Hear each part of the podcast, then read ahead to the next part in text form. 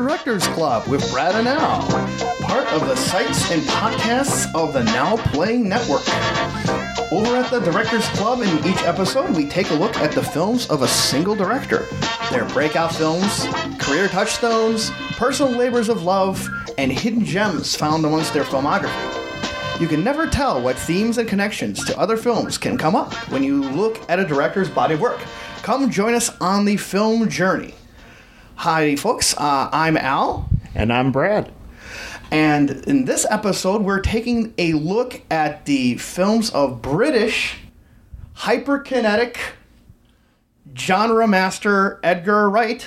And joining us on this journey is Pete Richards from the our co uh, organizer of the Chicago Film Discussion Group Meetup, and who was most recently heard on our podcast talking on the first half of the films of John Ford. Welcome, Peter. Hey guys, thanks for having me back. We are glad to have you back. Yeah, I'll spare you my British accent on the uh, intro here. uh, hopefully, uh, the, those listening will be spared mine. and I th- have to say that this is going to be, I, I think this is going to be pretty fascinating because, especially in comparison with Ford, because I feel that Mr. Edgar Wright is a guy who has just that level of dedication of putting in all these details in every inch of the frame as Ford does, but to much, much different effect. Yeah, he's a classic overachiever in that all he really needed to do was make a funny comedy, but he was not satisfied. So all of these films are not only infused with comedy, but with with drama, with uh, a lot of great uh, stylistic filmmaking, and uh, Peter, I know this was he was uh, your suggestion, and couldn't be happier to uh, be taking on his. Films. And what got you to make make the suggestion? Well, I, I think you said it, Brad. I mean, he Edgar Wright is a really rare bird to me because he's a visual stylist who focuses a lot on comedy. And I really can't think of anyone else doing that right now. He uh, the jokes are often communicated visually. It's not just people talking, which is very unique. And I think there's a lot of visual setup and payoff to his films that you just don't see anywhere else. And uh, Al, as you said, there's a ton of style, but it never overloads the characters. Mm-hmm. He lives in this sweet spot of his visual technique complementing story and characters, despite how stylized it is, which is a hell of a trick to pull off. Yeah, and one so that true. most uh, American comedies don't even try. Um, I- exactly. His films have so many details and gags packed into his films that provide an endlessly rewarding experience because you will keep finding them. you, the more you watch an Edgar Wright film, even some of his early work, which we're going to get to in just a moment, you you're going to miss some. Some because there's just so much packed into it, and some because you're just laughing too hard at the great jokes that he puts that he puts in. He's not just all about um, quantity, but quality as well. Yeah, his movies are really what Blu-rays were invented for, I think. You can watch these time and time again. He's also very generous with the extras on the Blu-ray features that there are multiple commentaries behind the scenes.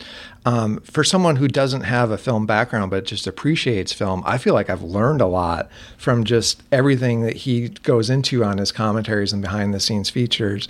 And he's so energetic that you just can't help but be caught up with his energy while you're watching these things and just get drawn in all the more. Absolutely. His enthusiasm is infectious. And he has this wonderful approach to uh, the when he references films and other uh, things in his own movies. Uh, some of his um, special features include an homage o meter, where he literally says, "Well, this is how dedicated to this genre or this film that I was at this at this scene."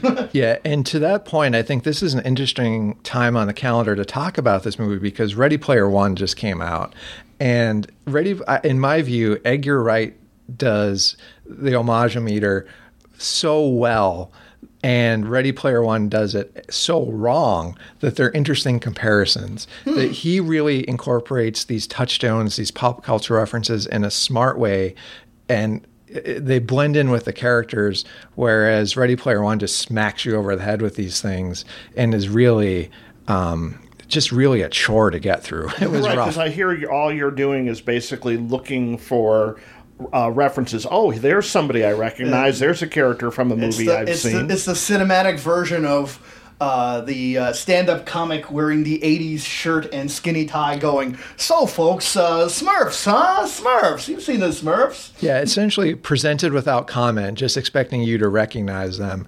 Whereas Edgar Wright like presents these things, and there's an honest sense of how much he loves what he's presenting, and and commenting on it within with the characters, and never just pushing your nostalgia button. Like that does not happen, despite all the references he works Right, with. he does these genres, but he's not trapped in the genres. And- Exactly. And I think um, the only other similar director I could think of in this regard is Mel Brooks, who uses the, the genre parody as a starting point and then goes in his own direction. And I'm impressed with Edgar Wright, how he starts with parody, but then is willing to let the plot take it in strange and different directions. mhm Satire and uh, spoofs, but with a gigantic heart to very many of them. Yeah, and I think Mel Brooks is a great comparison. I would also throw in Zucker, Abrams Zucker, especially his early films, which we'll talk about in a little bit, or at least his early full length film, are very much in the Mel Brooks, Zucker, Abrams, Zucker mode.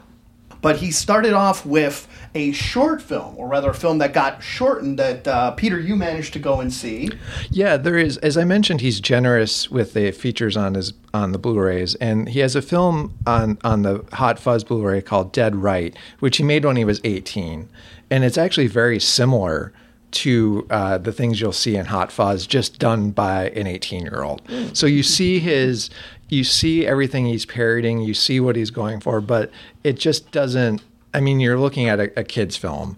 It's more interesting as a curiosity it's worth checking out if you're a fan. He actually does a commentary for it on the Blu-ray too. Um, basically, if you want to see like a starter version, Hot Fuzz done with no budget, that's what Dead Right is. Ah. But it gives you a real insight to where he's coming from. You really get to see his origins as a director with, with Dead mm-hmm. Right. And then he ex- he expands on that with his first feature length film, A Fistful of Fingers, in 1995.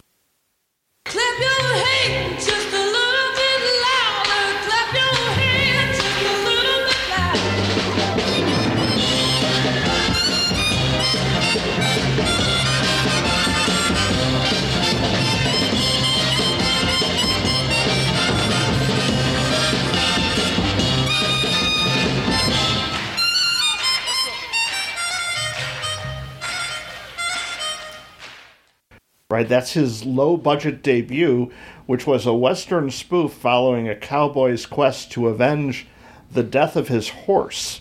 Now, unfortunately, I didn't get a chance to see this, but maybe you guys can tell me where does this fall on uh, the Western spoofometer between Blazing Saddles and the true story of Eskimo Nell? Now, Brad, I think you're being too hard on Blazing Saddles there, because you know you can't really expect everything to be Eskimo Nell. There is more lovemaking going on than in Eskimo Nell, surprisingly so, in numerous ways in, in this film.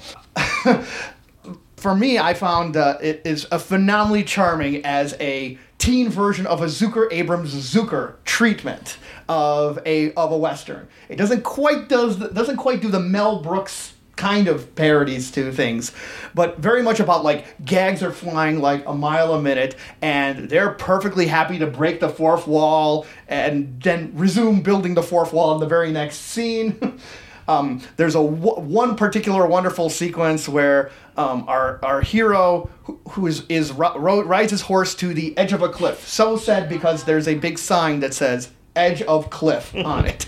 And by the way, these these guys, everyone's riding a quote unquote horse, which is one of those uh, costumes where your legs are the legs of the horse and the cowboy's legs are hanging off the sides. Oh, echoes of Monty Python and the Holy Grail's Very- coconuts. Yes. yes, There's very much so. And so uh, his, hi him and his horse are then threatened by the bad guy. The bad guy po- points the gun at him, but the gun is empty. So what he does is he pulls out a carrot and throws the carrot over and causing the horse, so to speak, to leap off in what is the greatest example of a cheap ass horse dummy flying off the edge, which nevertheless, when it hits the ground, explodes in a shower of bloody squibs. and then, while the while the hero is wailing uh, the Shawshank Redemption style, and no, it, the camera slowly pans from ed- the sign saying "Edge of Cliff." To an equally archaic sign saying "Edge of Frame," and then it hurriedly, hurriedly goes back. Yeah, it, it's basically like a gag delivery device. And, you know, he's 20, it's made in 1995. He's 20 years old. So you're looking at what a 20 year old would think was funny in the Western Yes. genre. And I would say, like, maybe about half the gags, a little less land, at mm-hmm. least for me personally. So it, it's, it's fun. It's never boring. It, It's, mm-hmm. it's only like maybe 75, 80 minutes, I believe. Yes.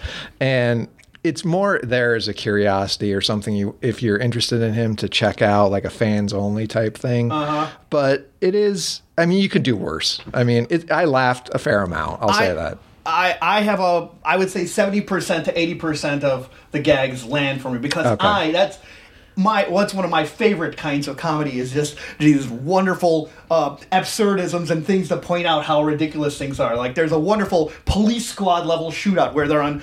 Uh, two different logs firing at each other, and every time it cuts back to them firing at the hero, uh, one time it cuts back, there's a paint can, another time there's a bottle, and then there's finally there's little uh, shooting gallery ducks that are moving that, that get shot. You know, the, Um, way, the way you're describing this, this humor kind of reminds me of like a sketch review movie, like Kentucky Fried Movie. Oh, it it doesn't. It isn't as random. It follows uh, the uh, Sergio Leone style quite well. Okay. To a way that Brad, I think you would really, really appreciate it because there's several direct quotes to Leone movies.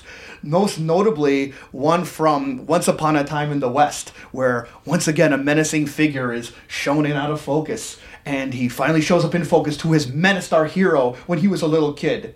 And there you see a fort with a flag. It turns out the fort is a little sandcastle, and he's just a bully who kicks the sandcastle, sandcastle over. And and so, if you're a fan of the spaghetti westerns and and the Zucker Abrams parodies, I think this is a fine entry. It's unfortunately only available. Uh, we were only able to get it from the PAL format, the European format, but tho- that those formats are available viewing on the computers. and you can it will be coming out i've i've read uh so i've seen some tweets of his where he's talked about recording a commentary for it i don't know when that's happening but it will be available in the, you know the general marketplace some at some point in the near future i would think and like i Mm-hmm. That would said it- great. it's it's it's worth checking out I, I think you know you found a higher batting average on the gags than Mm-hmm. i did But fifty percent is not bad. no, I- like I said, you can do worse when when it when it's demonstrating how many ideas he has. Yes. and uh, half those ideas hit. That's pretty good. That's right, because like a Zucker Abrams Zucker joint, the gags are in the hundreds, and they even extend to the credits, the ending credit sequence, where you have the grip, key grip, then Kung Fu grip, of course, is G.I. Joe, and it says, filmed entirely in Monument Valley. And then uh, uh, five minutes into the credits, it goes, okay, no, actually, it was filmed in England, but we got you. So it uh, very, very, very charming. From there, though, he um, Edgar Wright took a little bit of a detour to work in the world of TV. Uh, he did uh, skits and sketches for several shows, um, including one by a, a comedian named Alexei Sayle, and had a whole series of like wonderful parody kind of commercials and other like sketches. One that I want to briefly bring up is is just wonderful. There's a series of like uh, public health ads, like, and it's about like, for example, two cowboys are meeting in a in a sun-deft field, and one of the cowboys like nods to the other one, then gives the other cowboy a package. The second cowboy nods, and then they ride off, and then it has a narrator say, "Never mind if you know the guy. Don't ever get a used condom." and it worked. There was many. There was a whole series of uh, com- comedic little public health vignettes on this score. So this is an interesting time for him because he he actually uh, he applies to film school and is rejected, and at that point enrolls in an art school, applies again to film school, is rejected again. What was this film school run by Marvel? yeah, I spoiler alert. um, but so from there, he he's learning his craft in TV, basically. He does a lot of TV uh, in this era, all in Britain. So I don't, we don't have access to all of them here, as far as I know. But there's a, a series called Asylum, which I believe he created and directed. Um, I wasn't able to find anything on that. Uh, but he's in his early 20s at this point. Um, like Al, Al, you said, he works in commercials, does a lot of basically short form. I guess you would say it's his learning the craft. That's right. I want to quickly jump in and say another really fun thing he did that is now both on DVD and available on YouTube is a thing called Look Around Now. It's a dead on example of video series that uh, kids at the time would like see in classes, little video demonstrations about science, basic science concepts. And they would show how does science work, but it would be horrifically twisted. like there's one example of where they um, about sulfur, where they say, "Does sulfur magnetic?" Well, first we put this in and and set set the sulfur here on a tray. Then you take the tray and they throw that in a garbage can. Then they said, now we have a magnet. They remove the magnet from the wrapper and they angrily rip the wrapper and throw it in the garbage can. Then they say, now we'll move the magnet closer. They move it closer so it's touching the sulfur. Nothing happens. There we go, kids. Now, now we know sulfur is a magnetic. So now the scientist can take all the experiment materials. He then throws them all in the garbage and then pulls out a rifle and starts shooting at it to make sure that experiment is dead, dead, dead. so he uh, these these series are delightful and highly recommended for how uh, how they're dead on versions of these uh, programs, educational programs, but wonderfully demented. Yeah, and for someone who never lacks for a visual idea, I think this is a great way to hone one's craft, I would say, because I, I haven't seen anything from this period that I would describe as boring. It's all very interesting. I, I'm hoping to at some point track down the Asylum series because I'd really like to see if he created it. Where was he at that point in terms of being a storyteller? Mm-hmm. Because the next TV project he's known for and a series that I dearly, dearly love is, is Spaced, which Yes. he, he is a director on, but doesn't do any writing. Uh, the writing is done by Simon Pegg, who will work with quite a bit more in the future, and Jessica Stevenson. Um, ran for two seasons in Britain of seven episodes each. And this is really where I think he comes into his own of everything I've seen. I mean, this, I cannot recommend this series highly enough. It actually means a lot to me. And it's, um, it- it's just so great. It touches on all different genres, but it never lets the characters fall by the wayside. Well, based on, on your recommendation, I did uh, give a few episodes a look, and I, I loved it. it was so funny. The concept is that these two unemployed uh, young people are looking for a flat, and uh, they've both recently uh, broken up with their boyfriend and girlfriend. So now they find out of convenience they have to they can move in together, but in order to do so, they have to pretend uh, for their landlady that they are a couple. It is a sitcom and it has a sitcom setup, but like the characters are so smartly written. I, I really, and one thing I wanted to start off from with, with Spaced is that it has a very well written female character. That was one thing I wanted to track as we go through the rest of his movies because, as I mentioned, it was co the series was co written by Jessica Stevenson, and I want to track like how. Um, this is the last thing she's involved with uh, the writing on an Edgar Wright project. So I wanted to track, well, how do we move with female characters from this point on? Because this series really handles that dynamic and that relationship very well. They're co equal leads. Both their concerns are addressed. They're, they both feel like real characters to me. And I think one of the beauties of the series is that you have that Steven, Jessica Stevens and Simon Pegg just wrote so well for where they were in their lives. They they were in their early 20s. It's about characters in their early 20s and you know, it just feels authentic despite how many references there are, how visually flashy it is, which is something that I think holds true for Edgar Wright from here on out is it feels authentic despite how flashy it is. Hmm. it does the British version of what Clerks does in illuminating uh, uh, a group of people, young people growing up who grew up in this world of where these pop culture references are flying uh, all across on, on TV and now the internet. And they're just informed by it. It's it's how they can go and relate to this and the, uh, the to this and that aspect of their lives. It, it- it's how they express themselves in a lot of ways. And, what Wright does is bring those out visually, where like you'll know what the character is referring to, and then he'll provide a visual parody or touchstone for that. And to the ext- I don't think you even really have to be familiar with what they're referencing because of how well the characters are written. You'll recognize the emotion, but when you have both those things working together, uh, you have, in my mind, a classic.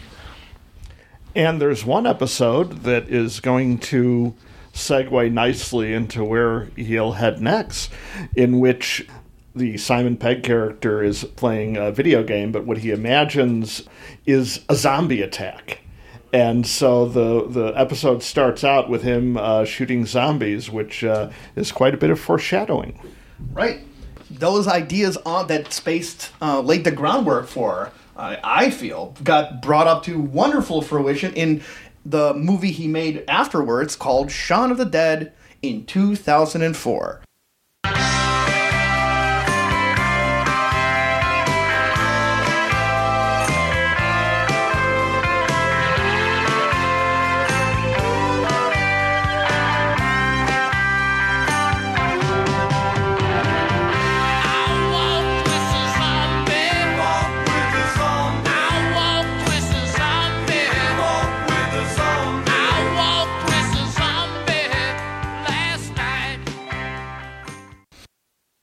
Follows Slacker Shaun, played by Pegg, as he deals with everyday problems like his girlfriend breaking up with him, his even more slackerish buddies freeloading, and wouldn't you know it, a zombie apocalypse. I'm just gonna throw it out there. Sorry, George Romero. This is the best zombie movie ever made. Well, well, the fact that this is a zombie movie, that that's one thing I wanted to touch on with Edgar Wright because he works so often, almost exclusively in genre. Given that I'm not a huge fan of the zombie genre, this is probably the one of his films that I connected to a little bit less. Even though the character is very well written, and he's co-writing here with Simon Pegg. So this is the first project they have where he's a co-writer on. He'd written uh, the earlier films we talked about, Dead Right and Fistful of Fingers. As we mentioned, he wasn't a writer on Spaced. Here he is. And again, it's two guys in their mid 20s, you know, talking about life at that point, and it feels very authentic. But the genre trappings they use, maybe it, it this is the first time I felt where I didn't really feel in space, where if I'm not on board with the genre, I'm a little bit distant from this film. And I I try I've watched this probably five or six times thinking that the, I was missing something, but I think the genre is a little bit distancing for me here. and and I love the genre, or more specifically, George Romero's innovation in the genre. The uh, two absolute classics, Night of the Living Dead and Dawn of the Dead, and then a couple pretty good sequels Yes. after that. But since Dawn of the Dead is the starting point that they're parodying, um, I would. Uh, Amend uh, Al your opinion and say this is the best zombie comedy, but you know if, Yeah. if you're looking for the real thing, well, you know what? I'm going to amend what I just said because Dawn of the Dead has so many comedic elements itself. It is. that It's it could also- also be described as a as a zombie quality. But here's where what Romero does that that Wright uh, catches on to, which is he uses the zombies as allegories, as uh, a pathway to make greater points. And the way Shaun of the Dead begins you're clued in that it's a zombie movie because of the title, but it starts out we're basically following these characters around and, and their everyday problems. And there's some wonderful scenes where they're just kind of walking along the street, Yep. very self involved with whatever, you know, their breakup and their family issues. And they're not really paying attention. And everyone else along the street is just as kind of casually walking by as if they were zombies until very subtly we see some actual zombies walking along the street and we don't know i mean we notice them but the characters don't notice them. Yeah, them it's it does this beautifully. I want to give the caveat that I am very much with you, Brad, in that I'm a I'm a huge fan of Rom- what Romero did to with his version of the zombie monster, and he deserves massive credit for creating that, and especially in Dawn of the Dead, putting that to the whole satirical idea of zombies always wanting to get into a shopping mall for to take one to take one the example. consumerism allegory. Exactly, exactly right. Why would I? But why do I put this above it? Well, part of it is that Wright takes that concept and he runs with it. He run, he runs with it on both a technical level by putting in detail after detail about how these guys are so oblivious to um, the, the people shuffling and moaning next to them, and also in how similar their behavior is to that of uh, the behavior of other people in this town are to zombies before any zombie things actually arrive. And he's also honors the emotional component. He ties it in as an allegory for these disaffected people with no sense of guidance or direction, and and works that angle wonderfully. First off, it's got that great interaction between Simon Pegg and Nick Frost as the ultimate layabout guy. a guy whose literally only mission in life is to find the ultimate secret fart that will uh, offend his buddy. and they work that kind of disaffection and how these guys would deal with a zombie horde is just so so great. Look, when they see a guy moaning on the street, but they're just coming back from a pub, so when the zombie goes, "Ugh," they both go right back at him, as if they just had a, a fun soccer match, for one example. And there's a wonderful moment in the middle where a, a zombie is very slowly approaching them in the backyard and they're looking for weapons. But what do they have? The weapons are a big crate of the LPs that their roommate had told them to throw out.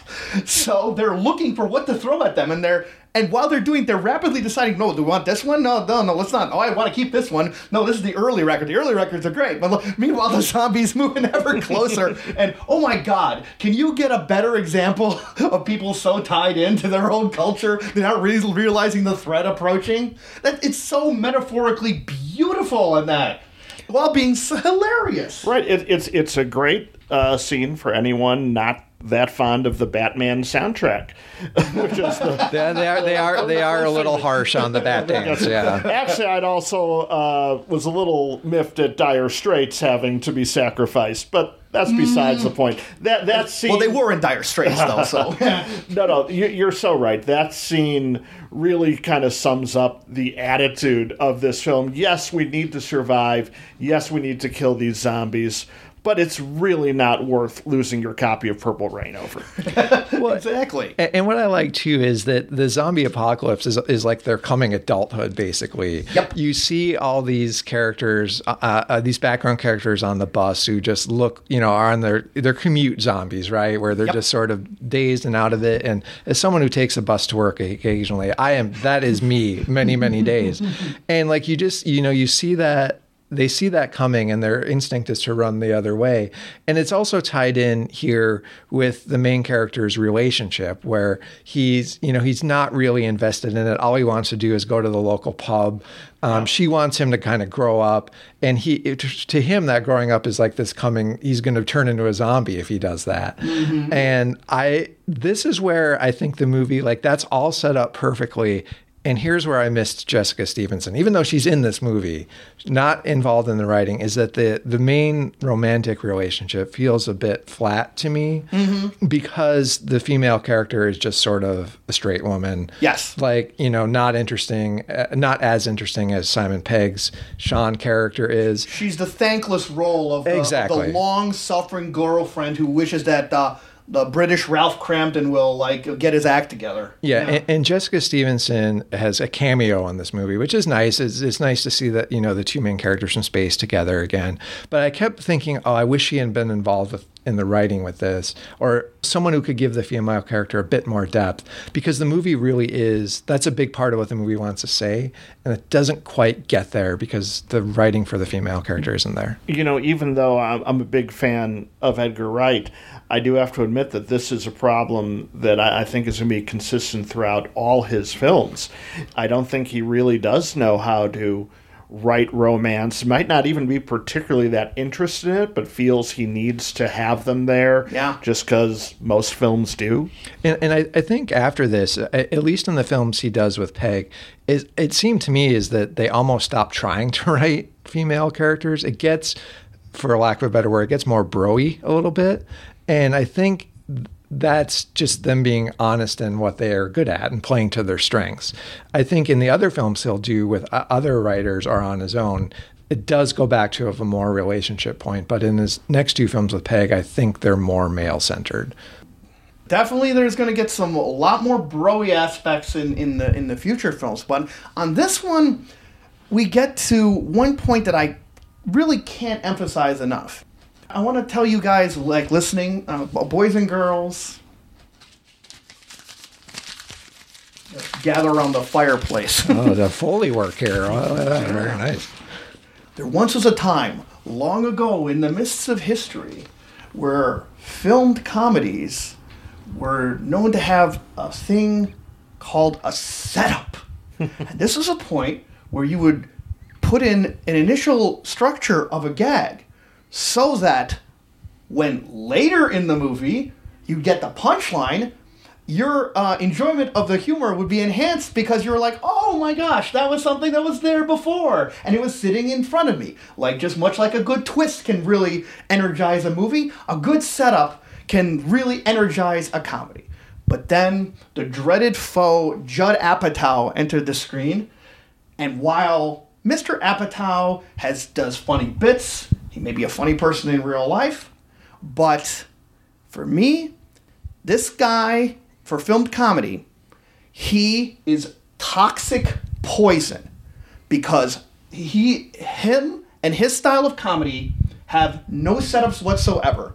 They basically consist of people improvising for four hours, and then he mashes the best, best bits together, like the mashed potato scene from Close Encounters of the Third Kind, into something that it somehow still manages to be a half hour too long. and they're just scene by scene is pretty much independent of each other. Two people just jawing on an improv bit until something kind of vaguely pays off. And unfortunately, I think this just infects comedy today, and it's so cheap. And the best evidence and antidote to it is a film like the films of Edgar Wright, because he does the exact opposite. Every single thing you notice in Shaun of the Dead is something that is thought of and will pay off later. To give one example, uh, at his work at a copy at a copy store, he gets a little uh, ink spilled on his white shirt, to which people say, "Oh, you have a little red on you." that comes off, pays off wonderfully later, and and there's a very central moment where, which is so critical because how he set things up.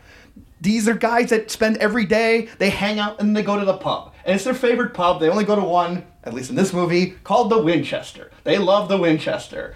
And the movie makes it very clear about how much they adore the Winchester. So, when the zombies are threatening everyone, they have a great idea. Let's go to the Winchester. so at that moment, not uh, at that moment, you're putting you're put in multiple places at once because not only is the Winchester the most logical place, but you still think, oh, for Christ's sakes, guys, you're gonna think of that no matter what. So this is another thing that Wright does, which he has things on multiple levels. Something is funny because it's absurd, funny because it's incongruous, and funny because it's ironically the best place to go, but then one that they would have thought of anyway. So it's a perfect stop clock situation. For sure. And in addition to being funny, he also takes the zombie genre seriously to an extent. So true. As as the movie goes on and they get to the pub and we reach actual confrontation with zombies, it's made very clear, especially uh, when his stepfather, who he doesn't get along with, uh, turns into the, a zombie and he's not sure if he should, uh, at what point he should kill him at. That's right. Which also, I'm sorry, Brett, I just have to say, it also sets it up because he clearly doesn't like, or feels that his his stepfather doesn't like him. So that point, where did I kill this guy that I mm-hmm. really never liked, plays a- an effect. Right, but when but then when the mass zombie attacks occur, they're played straight and they and even though the characters are funny, they have to deal with a real threat. Yes. And one thing I like about I mentioned how the romantic relationship didn't work for me in this film. One thing that does work very well, I think, is the parental relationship. Right. A- And one of the things that growing older means is lo- losing your parents. Now, I'm fortunate enough not to have had that happen to me yet, but this movie does deal with him coming to terms with uh, his failed relationship with his stepfather. The most emotional speech in this film is the one Bill Nighy playing his stepfather gives to him while he's dying in the backseat of his Jaguar. Yeah. you know, um, it really is like an emotional scene. And it, what's nice about it too is that the movie calls out Pegg's character for being at least co at fault, if not more at fault, for the state of his relationship with his stepfather. Yeah. And that is really you're learning by failing. And essentially that's what this movie is in a lot of ways is like you're going through those same steps you know you're going back to the pub again but you're finding a new way out of it finally as you grow up. Yeah. and then the movie also touches on you know the pain of that when you lose your fam- you know your parents and other family relations which you know here is done by a zombie attack. But you know so you have this combination of kind of like pathos and humor which is done very very well. Yes, so, so true. Which brings up kind of the lost opportunity you were talking about, which is uh, the romance with his girlfriend, which you would think that as he learns through these uh, zombie allegories, you might see different levels to how he can be a better boyfriend. But it really doesn't go there so much as decide how he can be a better friend uh, to his buddy played by Nick Frost. Exactly. For the first, and as far as I can tell, the only instance of a zombie cave.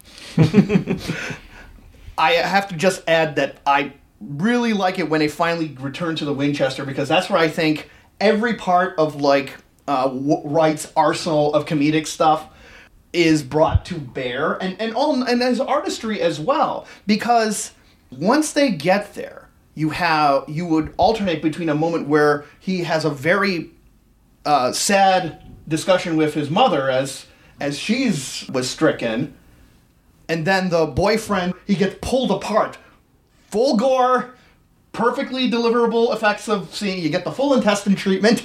so he delivers the zombie goods in that scene, and then right after a zombie guy breaks in, and in one of my favorite moments, which is absolute comic delirium. They start attacking him with whatever brews are handy, and then one of them accidentally hits the jukebox, and Queen's "Don't Stop Me Now" is playing, and they're all hitting in cycle, synchronized perfectly to the music, and the camera's circling around while they're circling around another direction. I'm just like, dude, how did you think this shit up? This It's will, awesome. This will be the first, but not the last time that Queen will be used to great effect in an Edgar Wright film. yeah and- and I, what i really like about it too is like you'll see a lot of stylistic filmmakers but i don't think you'll see one as energetic as edgar wright he mm-hmm. just there's so much he's doing there are crash zooms whip pans montages and, and it's constantly um, when you listen to a lot of the commentaries, they talk about how difficult it is to make his films just because the sheer number of shots he needs. Yes. And they're all used is the thing. And they all, when you're doing so much and it still all fits together, Yes. it's really impressive. I mean, and, and, you know, as we talked about earlier, you can watch these films time and again because there's just so much in there. And to have someone in command of this much style and to put it toward a well-told character study, most character stories, most of the time, it, it- there's really no one else working this way. I have to say, yeah, that's that's a very good point, and and I also want to add that your insight in that the idea that the characters are going to learn by failing is really quite brilliant, and it's something we should go and keep in mind as we look through his films from from here on out, uh, leading now to Hot Fuzz in 2007. Police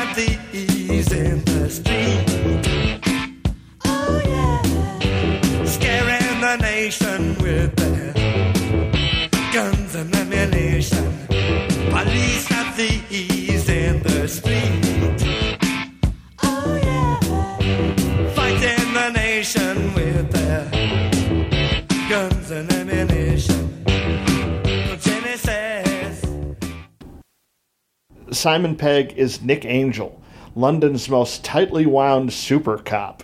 Reassigned to the quaint village of Sandford, he's partnered with Nick Frost's local policeman who's seen one too many cop movies. Might this sleepy town be hiding some dark criminal secrets? I want to say the first in, impression that I got when I saw Hot Fuzz, I became a fan of Edgar Wright after Shaun of the Dead.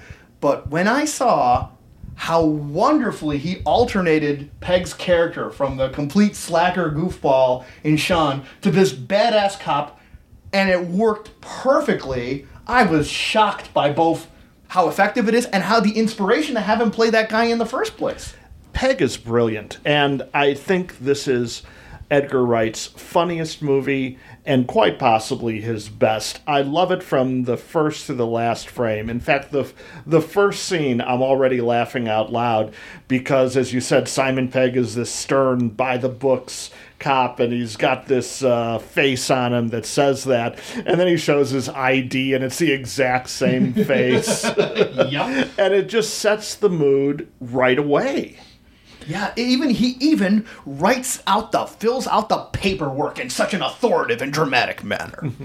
And one of the things uh, in this movie is uh, it mentioned like there's a lot of montage and Wright's work, and there are actually paperwork montages in this Yes, movie right. where he'll cut together like these just these scenes of people like shuffling papers, signing papers. Like uh, you know that's a cliche, right? Of uh, so much paperwork. Uh, police do so much paperwork, and here that's rendered visually like as a gag, which is really well done. Right. J- Just as an aside, and I know the montages are, are done to parody cop movies, but the movie I've seen recently that has those montages couldn't be more different. It was uh, we talked about it on a previous uh, podcast.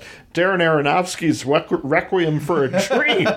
And I'm watching these montages. I'm thinking. Did he get this from Requiem for a Dream? right, right, because they're so excited. They're so exciting. They're so over dramatic. They're so I, I- the music is just blaring at you as as file cabinets are slammed shut and pencils are scratching furiously on the heights and weights.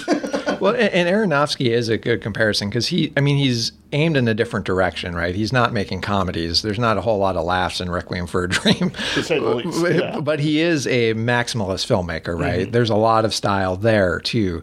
He's probably the closest comparison for Wright visually, I think, these days. Right. And this one also uh, takes on not just one genre, but two, because there's the obvious cop movie genre that is overtly stated in the film. But then there's kind of this mini genre of mysterious small towns where bad things happen. They make a point that one character uh, was an extra in Straw Dogs. and then the, the presence of Edward Woodward recalls The Wicker Man. right, right. Yeah, the Wicker Man's a strong. I, I had a strong Wicker Man feeling in this film. Like it's really there's a scene like a kind of midnight séance meeting scene. Oh, totally. which was so perfectly done. You know? And we should mention too that off the success of Shaun of the Dead, there's a lot. There are a lot of talented actors now. Like I think a lot of times up to this point he's been working with friends or you know other folks, but this has Steve Coogan in a cameo, uh,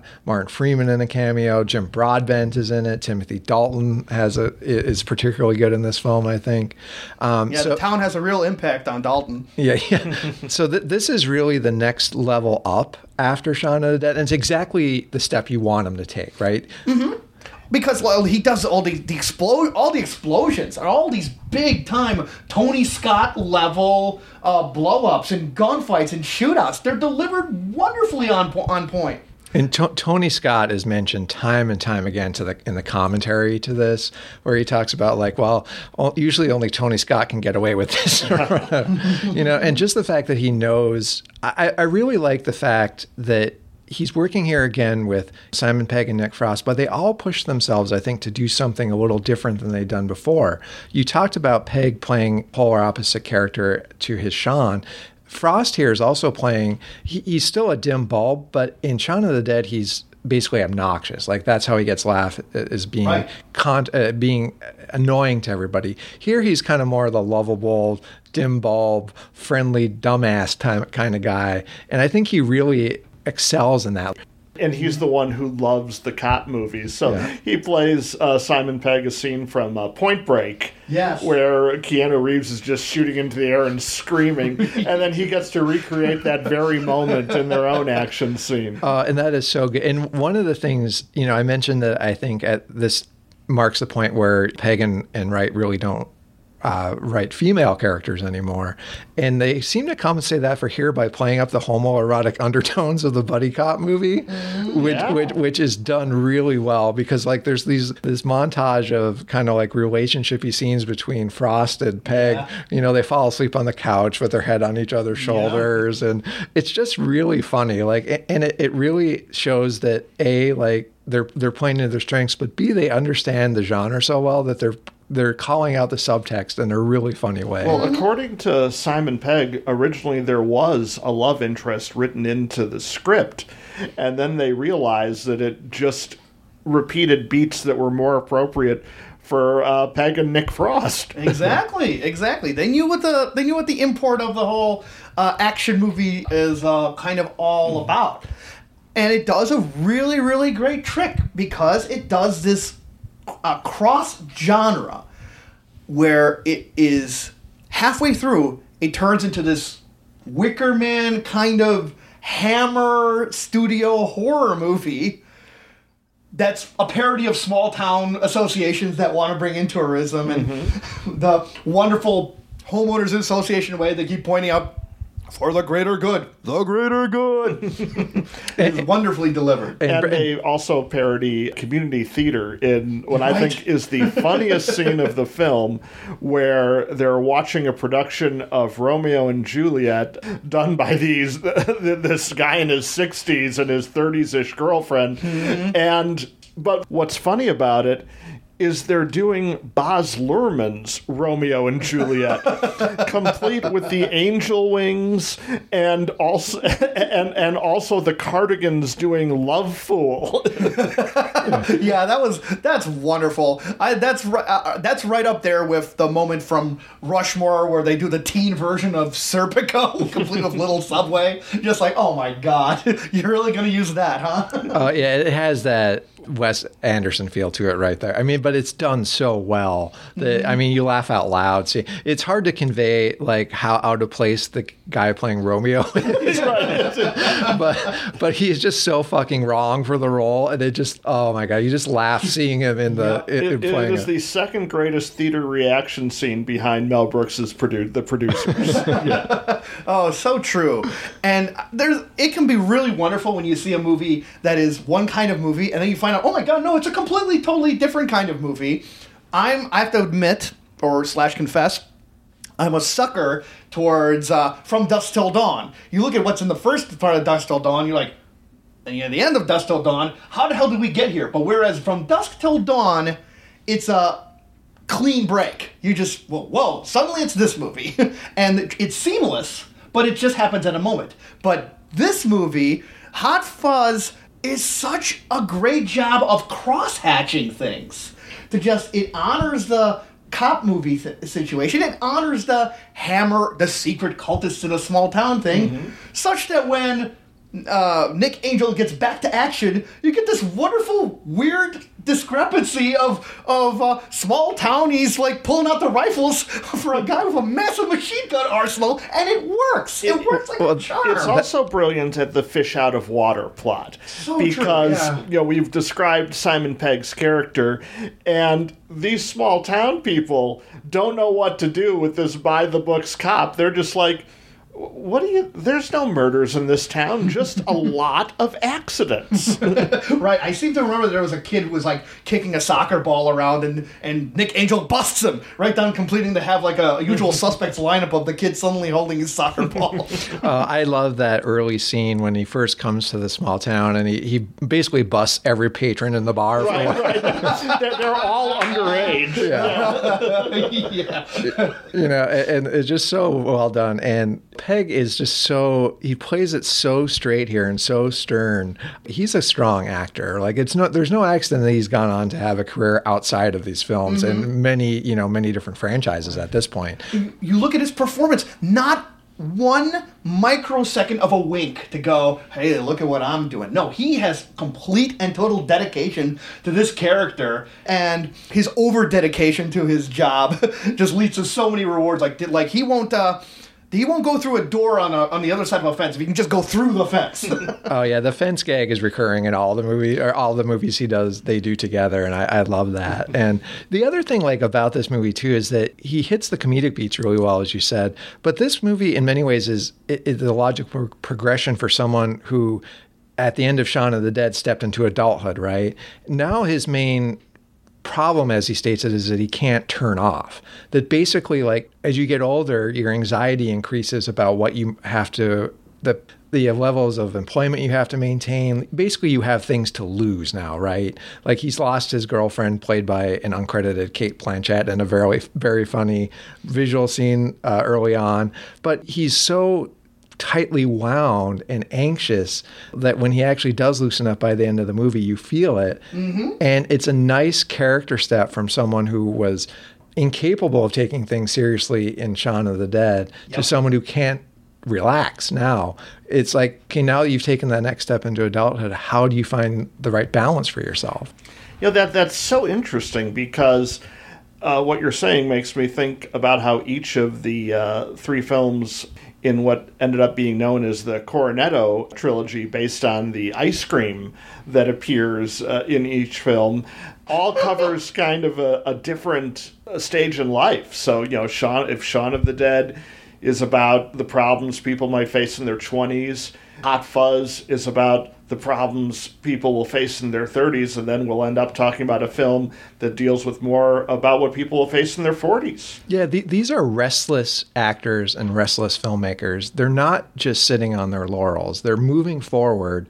They're they're they have a style that they stick with, but they push themselves within that style frequently, and that's why none of this ever gets old. Like it feels like, and I think for a certain extent, I mean, like I'm in my early 40s, and I'm basically the same age as Edgar Wright, so I- think it's more or less tracked my life, you know. So maybe I I connect with it a bit more from there. But I think all that you know that honest emotional honest consideration of where you are in life and your emotions at that stage are really in these movies it's just that they're melded with genre tropes that work really well but there's no shortage of honest emotion in these films Exactly. Uh, that's I mean, and that's what makes both Shaun of the Dead, Hot Fuzz, and Spaced so wonderful. They engage on many, many levels, and you can appreciate them in many, many ways. You get the emotional part out of that. You want the just ridiculous comedy, you get that, and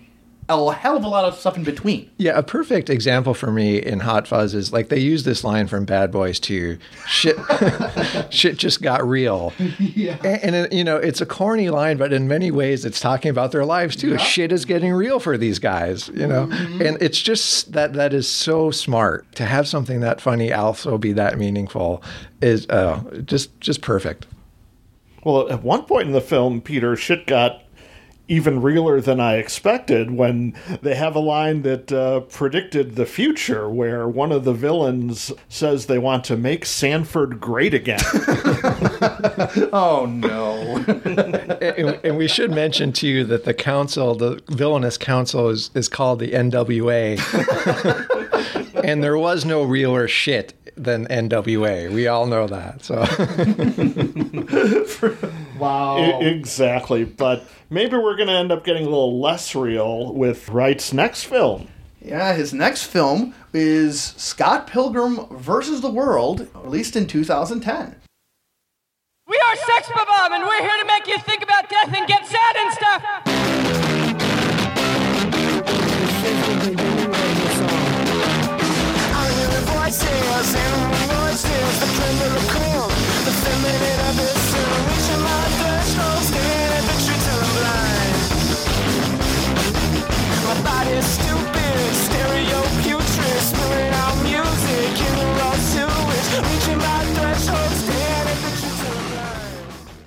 In a world obsessed with video games and battles of bands, Michael Cera, played by Jesse Eisenberg, is looking for love and thinks he's found it with Ramona Flowers. She seems like the perfect girl for him until he finds out he'll have to battle her seven evil exes or it's game over, man.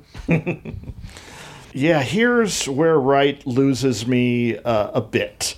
Right goes wrong? Right goes wrong. One of the the first issues is is not that it's so stylistic, but how it's stylistic. They try to recreate all these video game, comic book, uh, pop culture things with crazed visual flourishes that end up for me looking like a cross between uh, Wes Anderson at his most impish and the old Batman TV series. Yes. Because they, they do. They have uh, variations of pow and bam written on the screen as, as people are, are doing stuff. And we talked about how good he was with pacing in his earlier films, but he's so hyper with his pacing here that neither the story or the flourishes really keep up with it. So it, it, it seems like more of a random assault than the well thought out reveals that he generally gives us. I'm not too far off from you guys and where I end up on this film, but I think we're getting going different routes to get there. Hmm. I don't feel like he he never loses command of his visual touch in this film. Like I think he's we should say this is an adaptation of a graphic novel, so its source is a comic book basically by another name. And he's bringing those visuals to the screen. The problem I have with it is that despite how much how many visuals there are, there's no story to match that. It's you mentioned that basically he has to defeat in a comic book sense seven evil exes in order to uh, get the girl, basically. When you have to go through the same process seven times, you're basically just repeating yourself. I mean, by nature of the story, you don't have anywhere to go. And when he throws all his visual ideas into that pattern for maybe the first three evil exes, I think it's great. The first half of this film is brilliant, maybe one of the best things he's done. The problem is, is that there's another hour left after that. Uh, that that it will go through a lot of the same paces.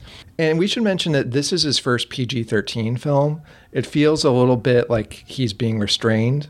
It's his first kind of Hollywood film that it just doesn't it feels like he's trying to fit into a box that he doesn't quite fit in. I think if this film were rated R and 90 minutes long and maybe there were three evil exes he had to defeat who were a little bit deeper in character, that to me is a great film. This is an okay one. You, you, you really hit on a main problem here uh, with the repetition because when you first hear the phrase seven evil exes, it's cute. It's kind of funny. It's like, oh, well, that's just a uh, bit of a skewed way to look at these relationships. But then as it's repeated over and over again, it becomes okay, I, I get it now. And and it even steps on its own lines a bit because she keeps saying when he says ex girlfriends, no exes, because one of the exes is a girl. But for some reason, they have her show up earlier in the film before she's formally introduced. So they step on their own joke. it should be noted that the film and maybe the graphic novel also kind of is a little bit aware of that in that two of the evil exes are just they dealt with it once by the end. They're going, okay, man, maybe we maybe we bit off a little more than we can chew, you know? Well, it, it, you know, one thing too, uh, it, we, we've talked a lot a bit a lot about the dynamic visual style he has.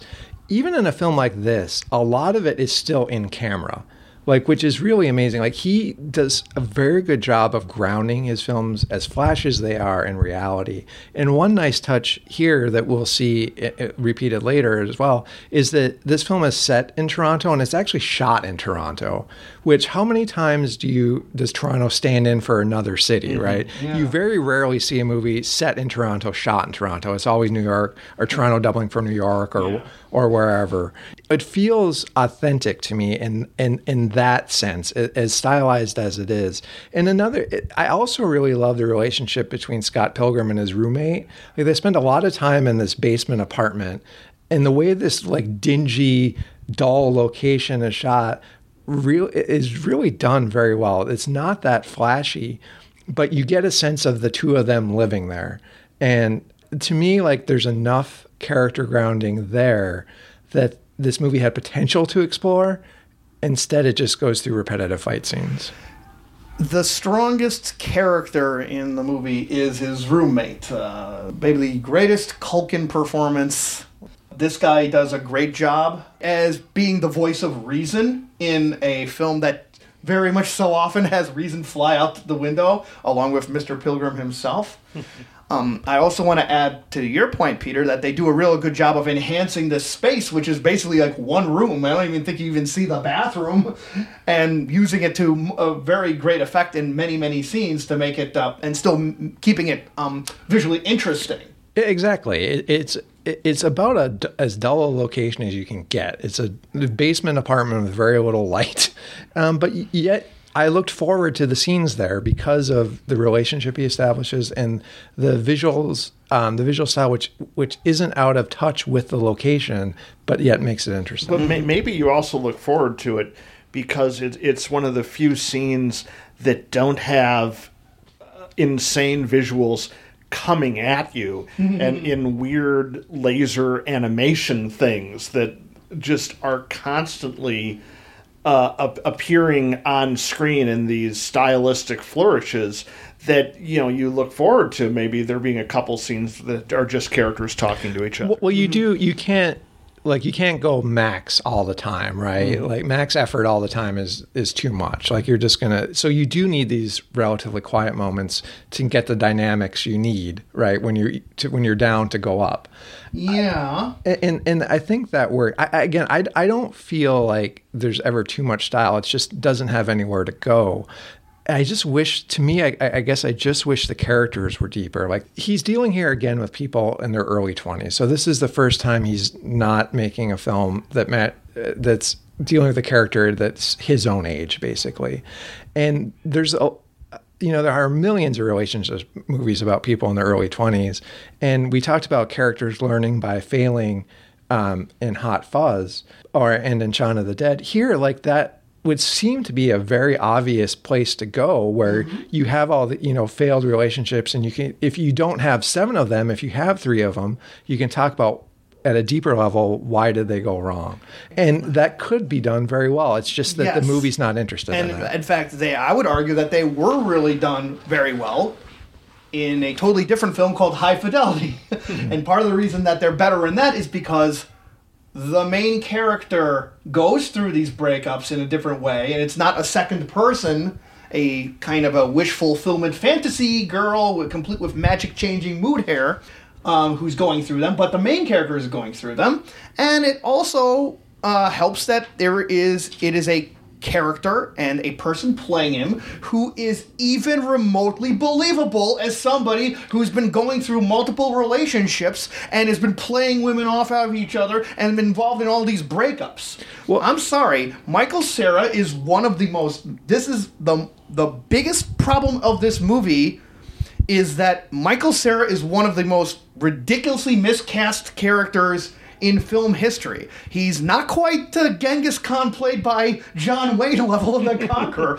but during the course of the movie, you are expected to believe he is maintaining two relationships, including being cool with an underage relationship, and that he's a martial arts expert who can beat the crap out of this or that people. He is completely unbelievable in any one of these. And in terms of the relationship between him and his Wallace roommate, Wallace does all the adult stuff. He is spends so much time muling as he puts the letters S-U-X on the refrigerator and goes, Oh, why me? I can't break up with my teenage girlfriend. And you're just, oh, this is so path- he is so beyond pathetically inadequate in every aspect of what he's asked to do. No, all right, it's Cera time because the, the, the, serotonin after that, right? No, he.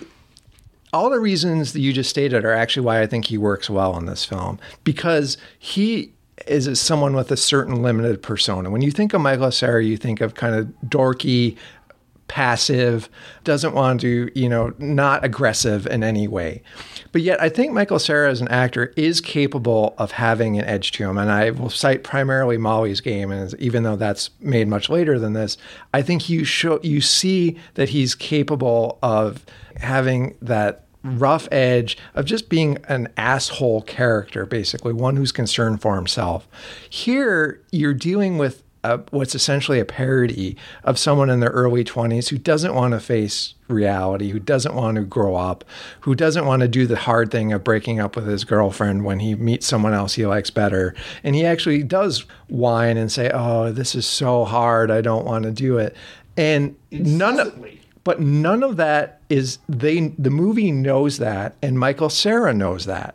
He he's aware of his image and he knows what he's doing. And that's why it so works to me very well when you go from that to someone who has to like have these uh, fight scenes because it, it's so incongruous, but that's how he's going to grow up. And th- this movie again, kind of to me, it, one of its fault is that it repeats kind of the arc of the other stories we've seen in Shaun of the Dead. But this character will grow up, and you know, at the end, he's granted the power of he achieves self worth level, you know, and he gets a special sword when he has self worth. Cera is very good at that because he plays the action scenes as the laughs as the larks he knows they are. You know, there's a scene where he runs in the same he does the Tom Cruise run, right? With his arm his arms going up and down. And it's very knowing nod to that. And it's funny to see Michael Cera do that because the movie knows what who the actor is. He knows what his persona is, and it plays them very well. Well, my take on Michael Cera is that he was the poor man's Jesse Eisenberg before Jesse Eisenberg became the poor man's Jesse Eisenberg. and I gotta side side with Al here. He he just doesn't work for me. And and one of the main ways he doesn't work is for this story to be in any way believable or for us to care about it, you have to see some chemistry between the main couple. And I saw none, and I didn't think it was uh, the fault of Mary Elizabeth Winstead. It was basically because Michael Cera has this one note, and they needed that visual of the sho- of the sword to show that he found his self confidence and self worth because he wasn't expressing that. now, if you exactly the same. yeah, if you put him in a, a smaller role, like I, I, I like him in Arrested Development, he shows up, does a little bit of the Michael Sh- Cera shtick that he can do, but an entire movie of it with no variation for me w- was just exhausting, and I'm I'm just wondering when is this gonna, guy going to show some other aspects to his character than the two uh, expressions that Michael Cera seems to be able to do. I'm I'm actually with Peter with what he said earlier, because you said that he was a, a parody of this kind of level of of awkwardness, and I completely agree, which makes it such so much more diminished than what Shaun of the Dead and Hot Fuzz was doing. Those guys, I felt for those people. I felt that though that these are these were real concerns that people have, but Michael Cera's depiction does not help. It puts it to just a, a degree to which is just ridiculous when I watch him fighting. I'm just why why am I watching this shit?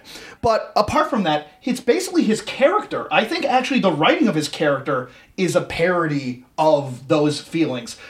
Like when you said it was like his first PG-13 movie, like I think PG-13 was too strong because I think that subject matter is just phenomenally juvenile he is just such a mewling little wuss just in and and how he approaches everybody, and it's such a ridiculous passive puppy dog like affection that he delivers for Ramona Flowers. There's so little engagement or awareness of what he's of what his character is doing that I just like.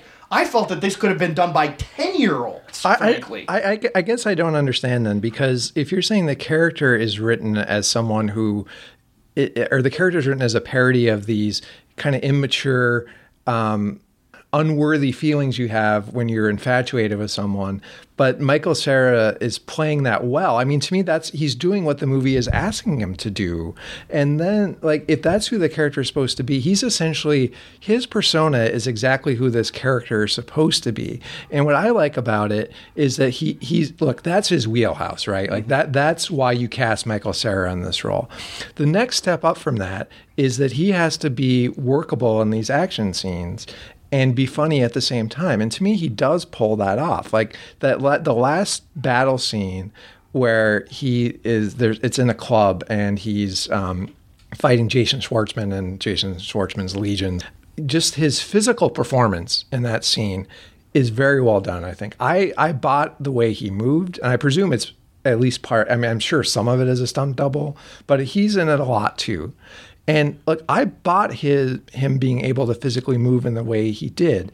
And the movement that's expected of him there is video game movement. It's never supposed to be real. So the fact is that you're dealing with a parody of one version of a 20 year old growing up to ano- uh, another version of that that same person as an older man, as an older, basically go from early 20s to later 20s and the maturity that goes with it. Here, that's delivered through, you know, the video game uh, genre.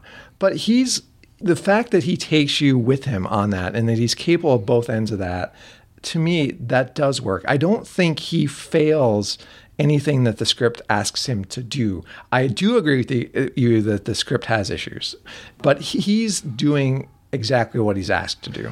I'm just going to go and uh, quickly add that, it, my my perspective, they've not developed a video game console with enough resolution to make me believe that he's going to uppercut anyone on Earth.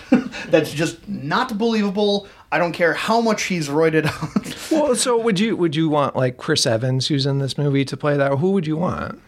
who who would I want?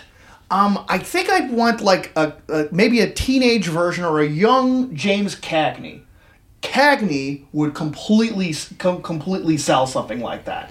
Somebody who has somebody who has a, an internal intensity, and that's something. He, the dude is complete failure at doing any sort of intensity. He just can't do it. He can he can be an asshole, but that even that assholeness in Molly's game, which I do agree with you, he's effective at. Even that comes in a passive aggressive kind of way but the Scott Pilgrim for the fact that like I think he's the Pilgrim character is kind of a very childish like notion on these kind of things.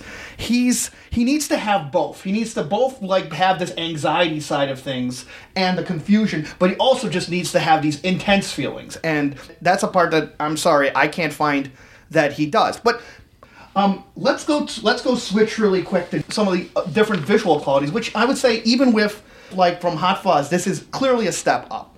Yes, I can't agree that it's a step up. I think it's a step down.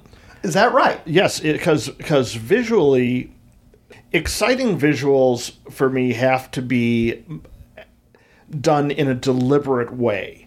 Mm-hmm. And we talked about the quick takes, the uh, the hip hop takes from from Hot Fuzz, Yeah. and how they were used for very particular purposes. Scott Pilgrim has much, much more, but for me, these effects are not used deliberately. They're very haphazard. They're obviously they're going for this video game uh, feel to it, but just like in a Michael Bay film, when there's nothing but explosions everywhere and gigantic CGI is falling out of the sky, and so much is happening that, that you just no longer care. And, and I think that's the trap that, that this film f- uh, fell into on a, on a visual way. You're constantly relying on camera trickery, whether the story calls for it or not, whether whether it advances the story or not. It's just stuff being thrown at you. That's really interesting. Uh, I I'm a lot more charitable towards what it's doing, though I do agree with you that the, the kind of underlying structure just makes the thing the idea of more and more exes get doing more and more fights does dampen does dampen like the narrative drive from it. However, and partly from my background is I'm a more uh, I I can't say more because I don't know how many video games you play. I've I've been involved on video computer Does games. does and. Pac-Man count? Um, uh, well, I know of him. The the uh, la- the last video game system I had was Super Nintendo. So and and I can say that and I can say that um, that this is informed by video games. Those things that you think are discrepancies, I found I find uh, uh, very much in tune with how video games do things. The idea on the, for example, the idea of the extra life of earning the extra life. Uh, I think works out really well, as also the idea of pulling the, the different kind of swords of knowledge out of your out of your chest. So and and in fact, in a really, I think the very nice touch of the main bad guy de-resing, de-resing, and to quote the old Tron way of things, as he gives his final speech, is really nicely done. I also think that visually, this does the Sin City trick of effectively dealing with the how dynamic a graphic novel can be. They're doing split. They're doing split frames. They're doing re- uh, really quick cuts, re- diagonals, where you see two different uh, situations, and they're all, I think, delivered in a really nice dynamic way, which is different than what he was doing. Maybe it's a sideways move, but it's different than what he was doing in in Hot Fuzz. there's clearly a bigger budget on this movie. He has a lot more in his bag of tricks now. This is also the first film where he works with Bill Bill Pope as his DP, and he'll work with Pope from here on out for the rest of the movies we talk about. And I think you see working with like a Hollywood uh, guy like Bill Pope, who's worked on The Matrix, um, and he and uh, he also worked with Sam Raimi on the Spider-Man films. Someone who's done these big budget films, right, with all kinds of special effects. I think you see his collaboration here start to pay off. Now, we think we're again saying the same thing different ways. Like, I don't think there's too much style. Um, there's just not enough story for the style. Going forward, like I think there's a better balance there. Sure, sure. And I just want to briefly harp in on two different things that I just adore about this film. One is which the tr- big final battle is when Scott Pilgrim must face himself. And it turns out they're, they're both cool with it. and They both Neg- go their separate ways. Nega Scots. yes, Nega Scott. Loved how they did that. And I have to give a very special shout out for every single second of the vegan police. that vegan, their arrival, the way they treat the, the way they treat him, the way they're uh, they're, they're pointing their guns, then they realize that he ate, ate a Parmesan sandwich once. And even when they leave and they just jump up and high five, go, yeah, a successful vegan job, well done. just was- perfect. perfect. Uh, the vegan was uh, former Superman Brandon Routh. yes, yes, and he works very super heroic manner too. I, I love when he's defeated. That his defeat is is uh, visually indicated by his hair going limp. Yes. he's like he's lost his pomade. It's gone. Yeah. So- if we, if we kept the three evil exes, he would be one that would stay. right, right. To be to be sure. From Pilgrim, he returns to his ice cream based uh, film subjects in The World's End in uh, 2013. Last time we met was a low-lit room. Was close together as a bride and groom. We drank wine. Everybody having a good time, except you. You were talking about the end of the world.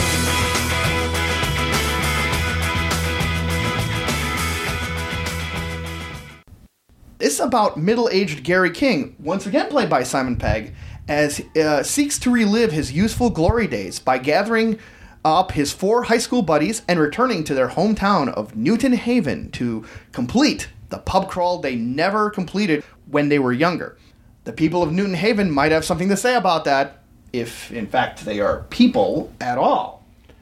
well, starting out again, kudos to Simon Pegg because here is a character that is completely different from both of his earlier characters. An amazing He's trick. playing kind of a nasty piece of work here. He's this uh, middle-aged guy who who has these memories of when he was the shit in high school and acts like he's still the shit, wearing his old clothes and trying to recapture the role of leader among his little gang who have now all grown up to be middle-aged respectable people and with jobs and stuff. Mm-hmm. Yeah, this is another. We talked about the difference in the characters Pegg and Frost played from Shaun of the Dead to Hot Fuzz, and both take a similar challenge here. Yes. Where, you know, Pegg is now like a complete fuck up, like someone who's looking back on his glory days, thinking that was the best time of his life.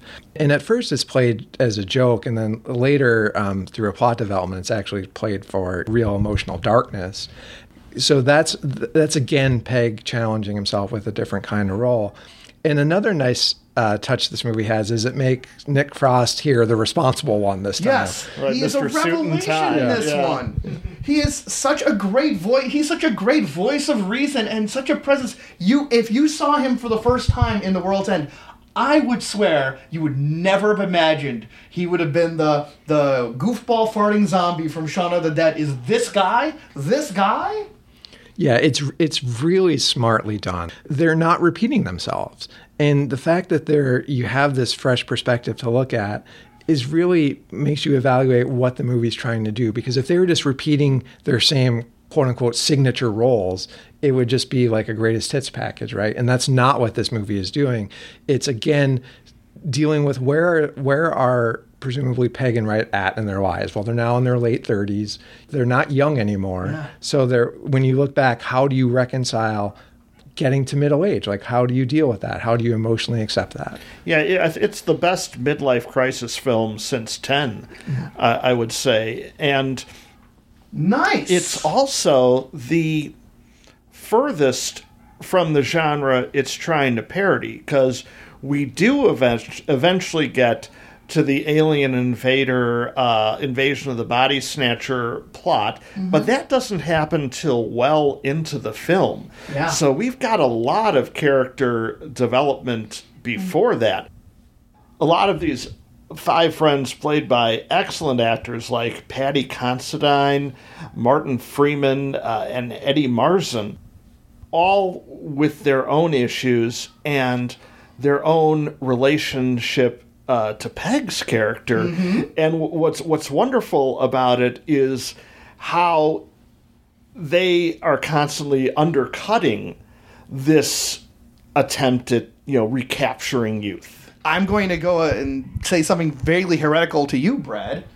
This, this, in one of the ways, this is, I think, the greatest one of those three films. Is it's in a, it's a little bit like Edgar Wright's Nashville because each one of those, you're so right about those characters. They're all distinct. They all react to Pegg's um, uh, quest in a completely different way and they are sketched in very nicely. They all have a different attitude upon what a, a different motivation behind joining Pegg on this quest, and they have motivations of their own for completing or pursuing this quest. And those are borne out and they interact in just really fascinating ways throughout the course of this movie. Well- it's not a one man show or two person show by any means. No, I, and I think the test for a type of movie like this is would you want to hang out with these guys? And I think you do, right? I oh, mean, damn it- right. You, you, it feels authentic. And I, I'm, I, in listening to the commentary, I know some of the storylines were taken from like their own youths, like mm-hmm. you know the fact of dating your friend's sister. That was something like Edgar Wright actually did, and, and you know, and you know, there's so many touches on you know the Sisters of Mercy shirt, and it just felt it feels like they're really drawing on their own youth. Mm-hmm. All the music is from that period, I believe. It's very much people going back and looking at their own lives, and it, that authenticity is felt. And comic timing is not forgotten. It's still maybe not maybe the str- the strong drama takes more time here than the comedy than Yes. in, in the other two parts of the trilogy, mm. but there there is something really entertaining about watching this guy put a pub crawl above all else. Yes. And there's some echoes of Hot Fuzz here in how the, the town itself is treated because one of the the more subtle themes of the film is kind of how well the town ain't what it used to be either. These really unique pubs have been uh, Yes. turned into chains where two of them look exactly the same. Right. that's such a great. That's such a great point. And this parts to a design of when you finally see what the aliens are like, especially internally, which I find just straight up brilliant. Because when they start to be disassembled during various fights and encounters with them, they look like they're made out of these big Lego pieces that their limbs just detach and their heads just detach. The ultimate example of prefab people, right? Hmm. and wh- and so one of the things that is running under this whole idea, like you said on the town, it's about consumerism. It's about homogenization of uh, culture and society, and what does it mean to be a part of it, and and what do you lose as a result? That's one. That's why one of the cool details is Martin Freeman's character, who, spoiler alert, finds that he's doing things uh, in an altered form at the end that was very similar to what he was doing as a middle-aged person in the beginning, right down to the fact that the aliens' insides are bright blue, and he's always seen in the beginning with a Bluetooth glowing blue in his earpiece. He's ah. always talking. I mean, oh my god, a whole social thing just done with a freaking earpiece. Edgar Wright takes it to another level. This is a, not just another level in terms of the character that there's more characters and more interaction between the characters, but he also has a high hurdle because unlike the seven exes, now there's 12 pubs, and each of which are depicted visually in a distinct way, but each one of which is ties into the different uh, uh, crises that are faced. Like I think one of the places is called like the Old Maid, and it's a former girlfriend of one of the characters has now been uh, converted into an alien, and, and they fight. And the wor- and the idea that the end, the last pub they visit, the world's end, is no coincidence either. But what does I mean? And and on top of all that, what does that mean on the world's end? This does the apocalypse in terms of growing up in such a great way. You look at what everyone's job was in the beginning, and then you see what they end up doing in the in the end, including Martin Freeman with half a head, which is not making him any less effective a person. what is that? Right? What does that say? And also to what that theme, Peter, that you brought out so uh, fascinatingly earlier in our podcast about learning through failures. It does this to a whole human level when the aliens, the greatest human triumph might be that the aliens try to convince them that they know how to do things better, and the humans ain't having it. yes, the uh, uh, Simon Pegg and Nick Frost make a really good case that we are far too uh, venal, stubborn, and stupid to rule. yes. and, uh, And, and you know what? That's a really nice message. That is true. And what I like about that end scene too is that's kind of the comic bit. Right before that, they actually have like a well choreographed fight scene Yes. between the two of them that I mean, honest to God, that packs an emotional wallop. It like does. it really does feel like you know th- these two characters working through something that th- they're at odds. Their friendship has been lost, Mm-hmm. basically, and it's really feeling like it, there's real honest emotion there Mm-hmm. of them working through it and like the Frost character being so disappointed in someone he looked up to for so much of his life, and then the Pegg character for finally having to admit that you know that this is all he had left, and he never got any better after high school, and this is where you get the reveal that he had attempted suicide, and and you know there's a lot, there's a real honest um, darkness to that of people working their way through it. That in the middle of this comic like Yes. invasion is done just very Yes, well. it's phenomenal when a film can go and like treat uh, the exact same situation in a fun, comic, wonderfully delightful adventure, and treat the fight scenes, which by the way are choreographed to a Jackie Chan like level, complete with a drunken master sequence where this Simon Pegg just cannot get a drink because these aliens keep kicking the drink out of his hand. and they're treated for so much fun and wonderment when you see it, and then you still engage in it on the dark undercurrent of it as well. You know, maybe one of the most impressive things about Edgar Wright is how adeptly he handles tonal shifts. So true, man. So true.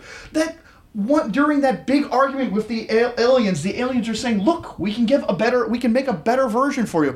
By the way, it's a cute tangent that the another James Bond, Pierce Brosnan, is one of the main advocates. I, it's too bad that Roger Moore wasn't uh, around for Baby Driver.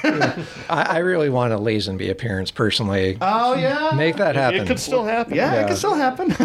um, but while they're making the while they're making the arguments uh, with the with the aliens on it, the aliens say, "No, no, we can do it better. Why? Take a look." And then they have descending with a holy light, with their Sisters of Mercy's No Corrosion playing, is just a magnificent version of the young Simon Pegg, his total dream of what why he was going to the pub in the first place, and and right at that moment where you think, "Oh my God, this is what he's been looking for the whole time." The the young alien Pegg gets shot in the chest. Old Simon Pegg goes, "No one else could be the king." He's Well, like, "Whoa!" So he's even undercutting himself. Well, no, what he does there, which I think is really neat, is he literally kills his younger self. Yes. which is like how I mean, I mean that is growing up, right? Right. I mean, like that is like moving on. well, right, except that of course that he doesn't move on, but just it's it's super well, right, because it engages on these multiple levels. He wants to move on while retaining himself, even to the extent that if you have an idealized version, he's like, "Nah, nah, you ain't me, man," because you see his ultimate fate, and which is also a wonderful Twilight Zone irony, right? Mm-hmm. Because it's kind of the ultimate example of how awful it is to get what you want. Well, let's talk about that a little bit because I don't know if I read that quite the same way, and I've struggled with the ending a little bit. Okay. Okay. So, so just to get us there, so the end of the film comes when you know after the speech you guys talked about, the aliens literally say "fuck it" and leave, Yep. and that uh, makes the Earth go dark. Basically, like the grid is off, like there's no power. There's we're back living in medieval times. Because it was turns out it was the aliens who were responsible for all the technological advances. Right. Yeah. So now we're they're back to living a very rural life, and you see where all the characters are, and then at the end, you cut you find Simon Pegg's character isn't with them, and then that you follow him into um, a bar where the the what they refer to as blanks, the du- the dupes humans who now have come back online of their own. Dupes, by the way, what a brilliant conception on Yeah. the word level, on the literal level. so so he's now there with the the false versions of the, his younger friends and he goes into a bar and doesn't order a beer like he's not drinking anymore and he and he's and he's with um, you know he asks for a wa- for five waters for him and his friends and and the bartender says we're not going to serve them but we'll serve you and he and, and at that point the four guys behind him, their eyes light up as they had before, and he, but he's still human. And the way I read that is, is that he he.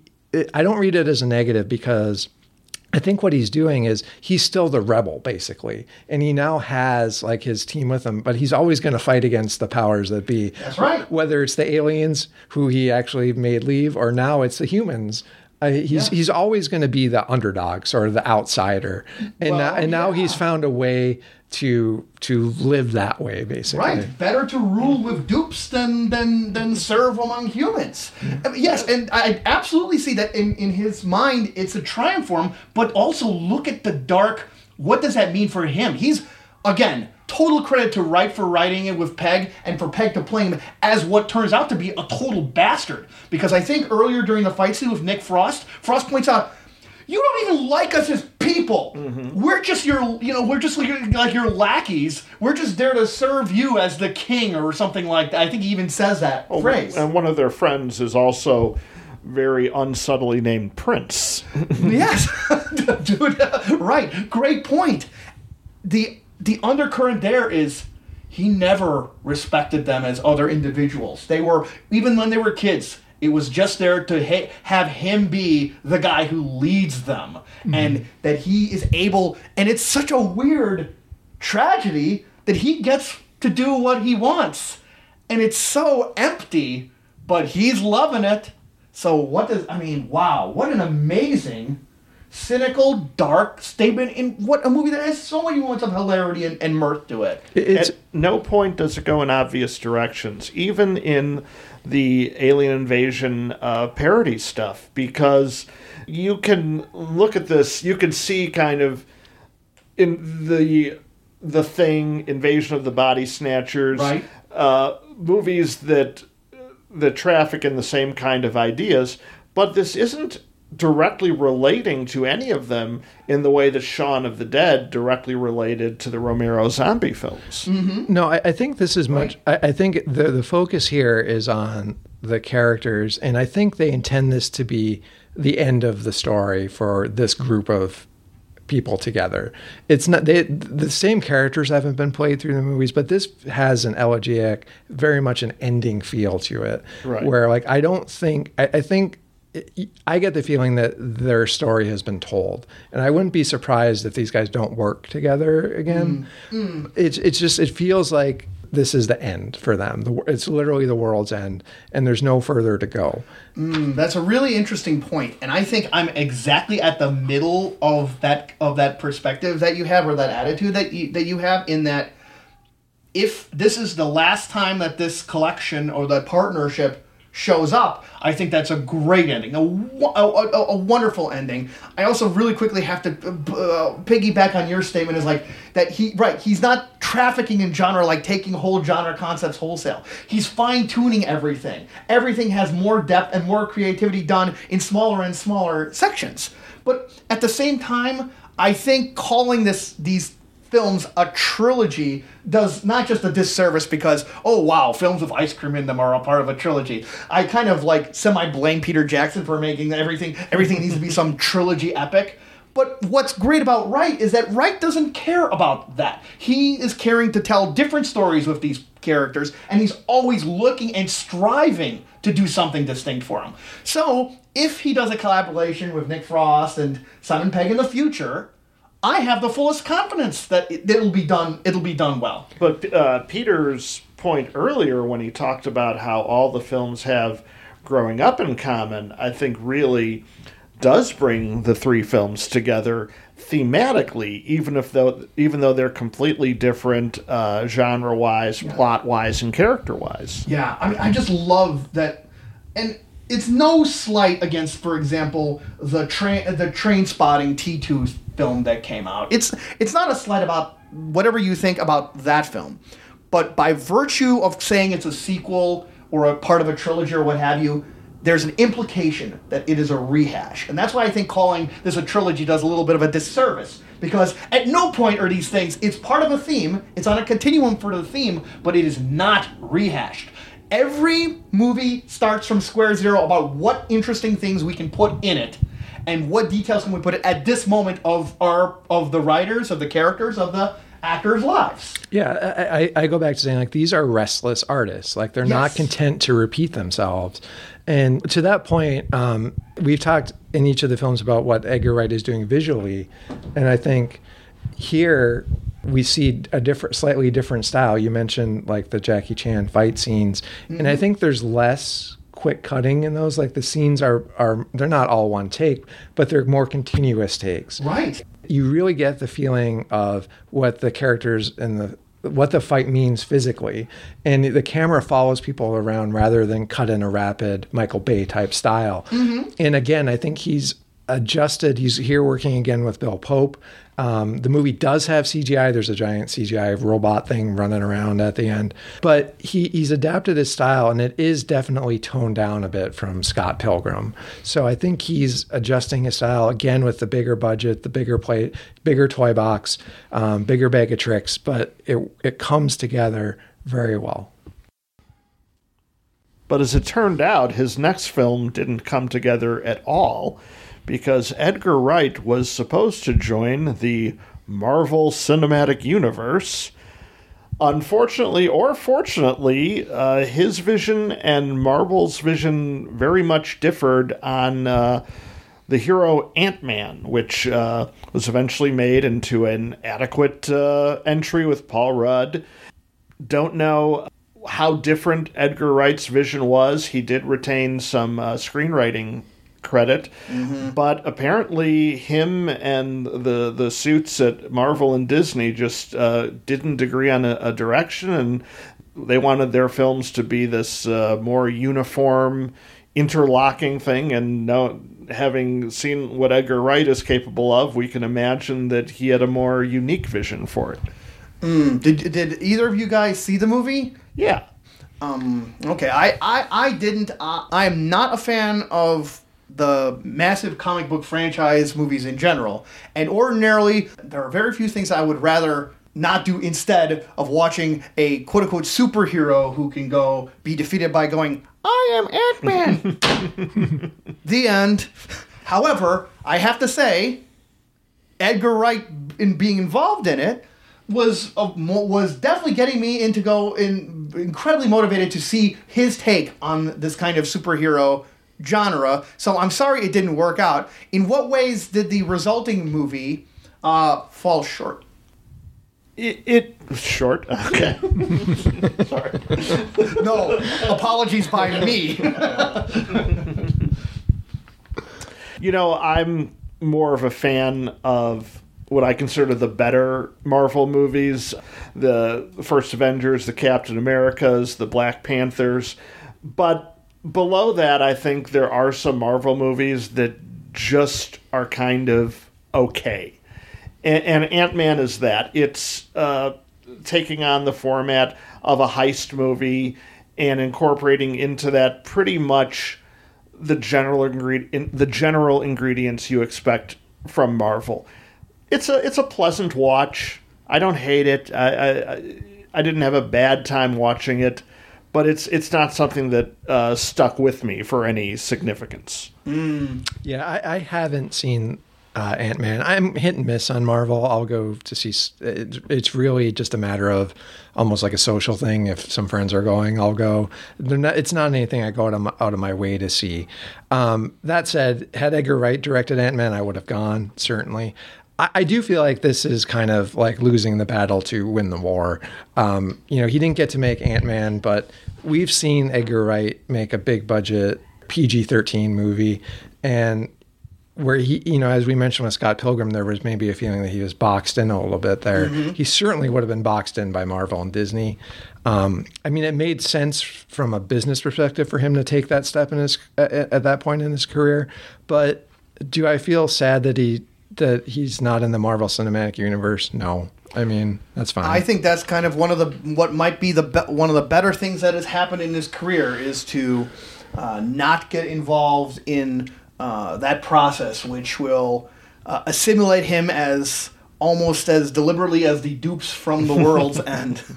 And it also allowed Edgar Wright to pursue his next project. They call me baby driver.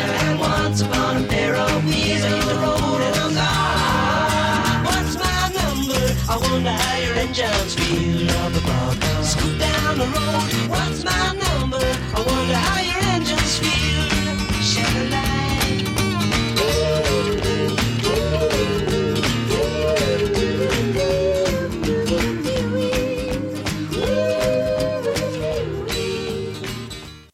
2017's Baby Driver follows a getaway driver recruited to pay off a debt to his crime boss, Doc.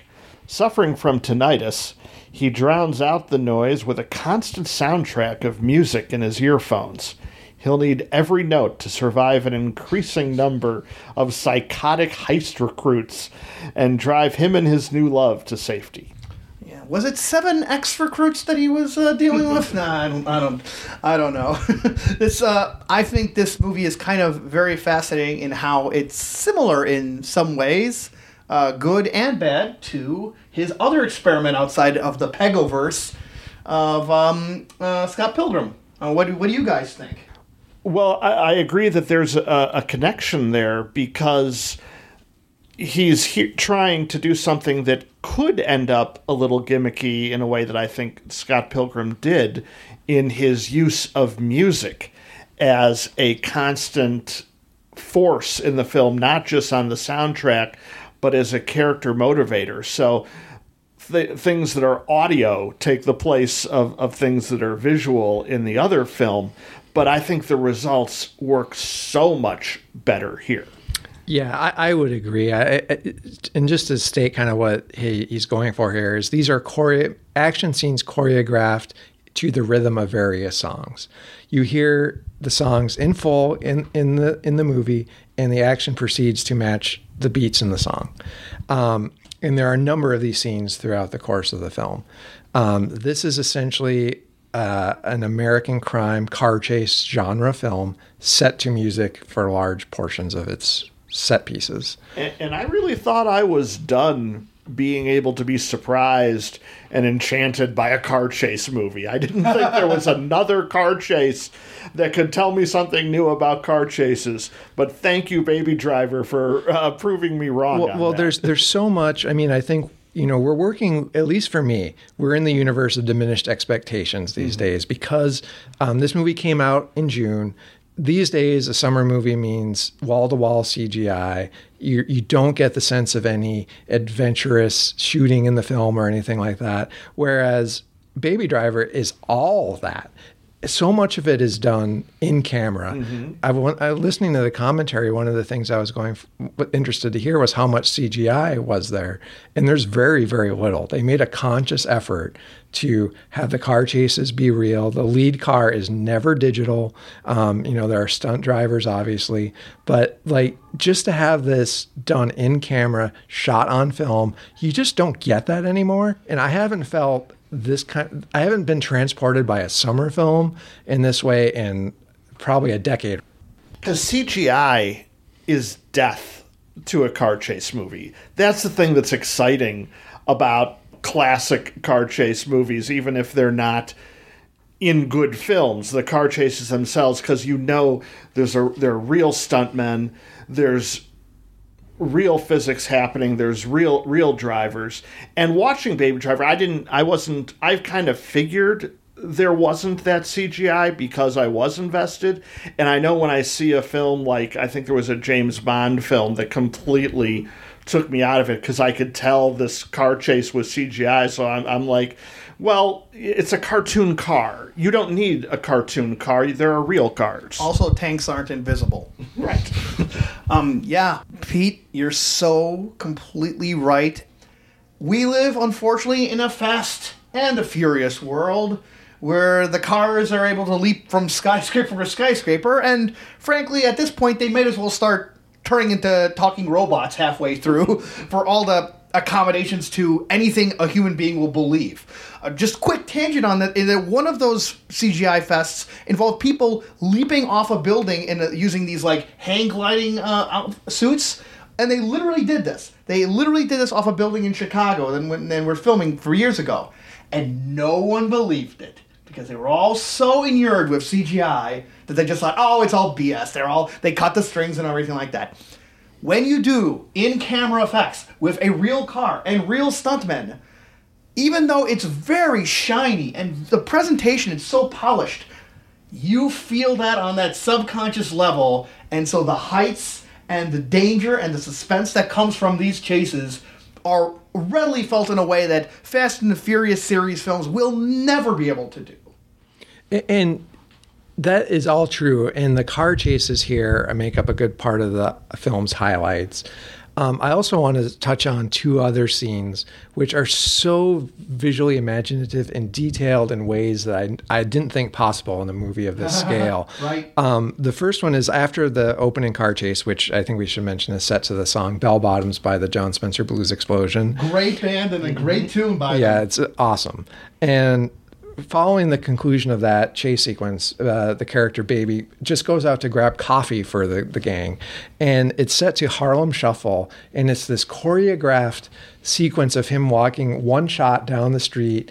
Um, with all these background visuals tied to the lyrics of the songs and the movements of our, our lead actor Ansel Elgort um, in rhythm with the song. He has training as a dancer, and you, you see that physicality come through.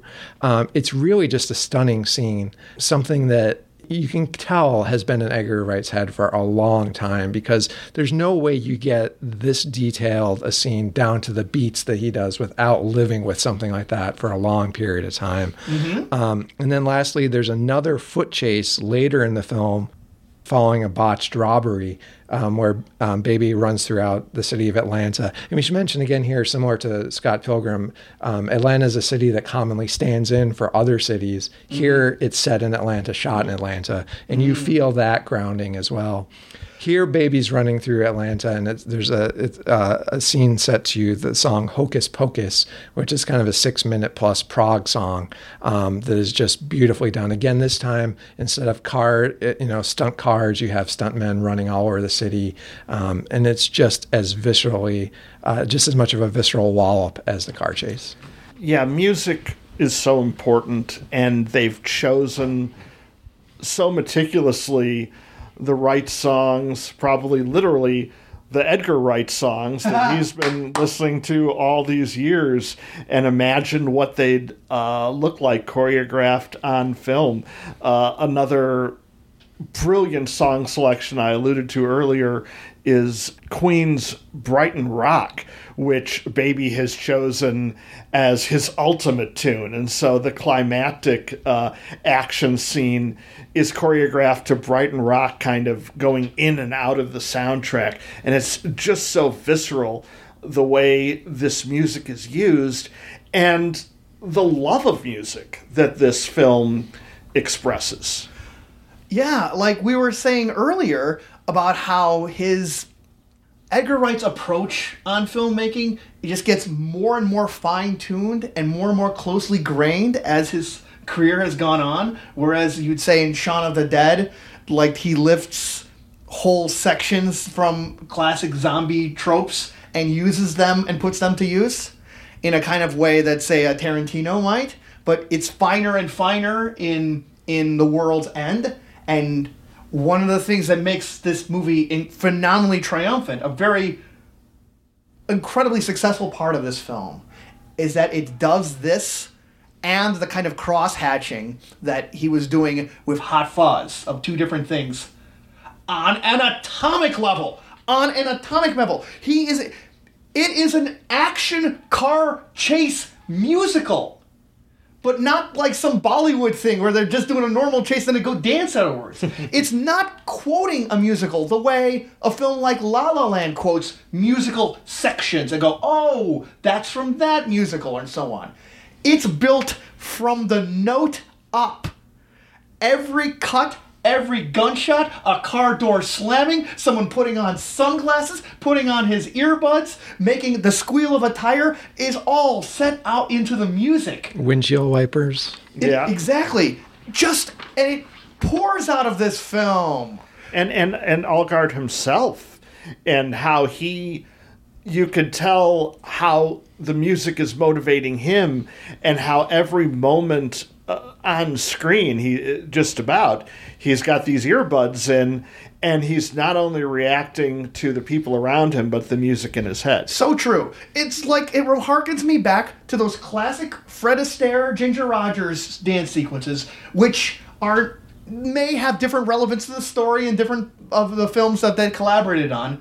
But you always saw a level of creativity and just a level of sheer enthusiasm for that creativity and inspiration from these people dancing together. And this is what you get via action movie elements in in that. And to, in in that scene that you described Peter with with him just walking around getting coffee, he just finished a successful heist and he's so he's just basking sort of in the satisfaction of a job well done and a promise of a new day and so on it harkens back to something from a film, a really cool film in its own right, 500 Days of Summer.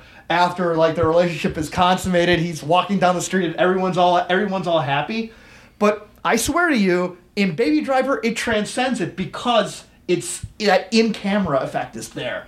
Every like it has to be timed to the not just like to the microsecond, but he has to like like in one point when the horns come in, he's right by the mural at the exact moment to hold his hands in the exact position so it looks like he's playing the horn in the mural. Right. It just and it happens over and over and over and over again in like this sustained five minute sequence. And I swear to you, it's like the contemplative kind of cinematic version of it because it is drawing in the details, but the details are naturally coming from the environment. They aren't cartoon birds that are part of a guy's imagination. It's the stuff that's all around him. And the effect for me is that it is like just a great, tremendous energizer. I remember when I left the theater, I would just look around at cars moving in traffic and I would hum my favorite song and think of my favorite song as the way cars were moving. you know, and Baby Driver has even more arrows in its quiver because it's got a hell of a supporting cast. You've got Kevin Spacey, Jamie Foxx, Jon Hamm, all at the top of their game, all doing genre stuff, but in in a really entertaining way. Particularly Jamie Foxx, who is not necessarily just playing a, a crazy guy, but somebody for whom it's really important that everybody else understands that he's crazy. Uh, yeah, that to me was one of the best supporting performances last year. I mean, it didn't get you don't get recognized for comedies very often, but he's so full of menace in this film that I mean, I'm scared of him thinking about it right now. you know, it just it's just so well done, and Jon Hamm too is playing like a level of. Um, a threat level he's not usually at, and he accomplishes that very well. There's some wonderful mood lighting to accentuate his facial expressions in the last car chase scene. Which, The film, yes, the the last car chase scene um gets really has a dark crimson tinge to it that actually reminds me of like what's what Nicolas Winding Refn does with some of his some of his work, like especially Drive and Only God Forgives, but it's done gives a big car chase excitement aspect uh, to these things. I and I really like both like what Jon Hamm um, does and his um, girlfriend, uh, a- played by Eiza Gonzalez. I think she did a really uh, interesting take on, on her performance too, as well as his her relationship with Jon Hamm. Is there's also I think a, an interesting aspect of the movie that he sees parts of what Elgort's character is part of himself. There's some sort of like lost idealism that Hamm that caught that I believe is the kind of the main motivator to cause Hamm to react as badly to, uh, to him as he does by the end of by the end of the movie. Well, yeah, he kind of freaks everybody out, but because he's so quiet, he doesn't really talk much, and that, that's even emphasized as he, he gets into a romantic relationship, and you know his new girlfriend is like, "Yeah, you don't say anything," and he because he replaces speech with music in his life. But what it also does is, is makes him very much a blank slate for everybody else around him to fill uh, their ideas with. And since everybody else around him are psychotic criminals, they're all wondering, you know, just, you know, what is this guy's level of menace and craziness himself? Or is he is he in the wrong place? Is he some So- dude who just walked in here but then you know when he shows his driving skills Yeah, yeah. This is uh, yeah. In a way, I, I see what you're. I see that's an aspect of the. If you look at the movie that way, it could be a little more rewarding than than unfortunately how I how I viewed it because he's it might be the Au Hasard Balthazar of car chase action movie musicals. he's he's um because unfortunately I I mean I wish I could agree with you guys on on Jamie Foxx, but. I found him a, a failure on, on two aspects. Really? Maybe yeah. Wow. Because yeah, because for two reasons. First off, is that he is such a complete poser, uh, in, uh, in that just like every aspect of him being men- menacing is, uh, I just felt was a opposed. To be fair, actually, it might be a um. It might be something the movie's trying to do because I remember there's a scene where he has a badass name for four letters, and then Kevin Spacey sets him straight by saying, like they know your other name, Leon. so maybe it's working on that angle. But I think the bigger problem for me is that, dude, you do not need to be all up like this guy, all up a baby driver's business, uh, like at all. You just go go do your scheme, go make your money, And if you don't like him, just beat the crap out of him. But but he's just like so dedicated to caring of where where does you live? What are you listening to? Oh, are you going to this diner? Are you liking this girl? Dude, what the hell do you care? I- and and I mean and and in fact, Hamm to an extent at least has a little bit of an emotional connection. So I understand why, but even so if you think about it, he gets way more angry for for uh, Baby Driver than he has really any right to. Who just it was a screwed up heist that causes the events to happen, and it's not his fault. So, but but the movie's like, oh no, what does what does Baby Driver think? What does Baby Driver think? And and and you're right, he's such a complete cipher to uh, in a way that I found, to be quite honest, um, it was kind of defective in a way. He just he's his the way he responds to the world is so one-sided through music that I could not even begin to develop him, think of him as a human character, more like a walking type of music. Well, I mean, I, th- I think that's fair in, in regard to Baby himself. We don't get a lot from him as an actor, but the trade off is we're seeing him through other people's eyes. And that's where I, I disagree with what you were just saying, because I think the supporting cast is very well motivated in how they're behaving. When uh, the twist happens to Jon Hamm's character, yeah, I could see how that would completely set him off for the rest of the film. Now, for Jamie Foxx, he can't just off Baby because then he has to deal with Kevin Spacey's uh, crime organization or whatever he's running, which is never made really clear. But this is a guy who's part of the heist that he has an interest in. But now, let's if he's not really crazy, but the way he makes it in the criminal world is to convince everybody he's crazy. What's going to make him more upset and agitated than the one guy who just doesn't react to him? That's a really inter- that's a really interesting point. But the movie does get to a point where they literally just capture um, baby and hold him hostage, and uh, and in fact they point a gun to his face on numerous occasions. And no, he certainly looks intimidated there, to the extent that he has a facial expression at all. So I where I see the initial irritation, I can I can get that. I think it just takes it way too far. This is a guy who's way more interested in a driver than anyone has any right to. But you know what? That frankly pales behind like Kevin Spacey. Now, the thing is, I really hope this film will be enjoyed 20 years from now after quote unquote the troubles that have befallen Mr. Spacey have fallen out of the public consciousness. Because right now, the idea of this guy who takes a young kid under his wing, and god darn it, you need to have this kid. It needs to always be here, and I have to always ask this kid for for advice upon the heist that I set up. It just comes across as like, whoa, there's some other reason, and it ain't this kid's driving. At least not of a car. Let's put it that way. It comes across as horribly wrong in light of recent events. Yeah, I would I would c- always caution against allowing real life uh, to As- intrude on our fiction as, too as much. would I. But hey, man, he's.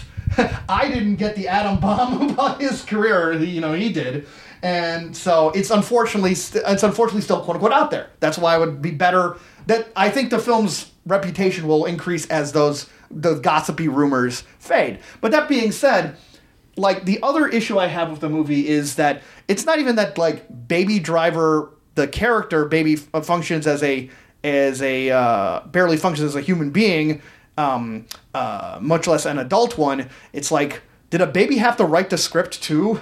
The final heist is one of the most ridiculously cursed heists that they still insist on pursuing in movie history. Time and time again, like you just go, no, cancel the heist. Will you guys leave? The cops are onto you. You shot up a bunch of cops.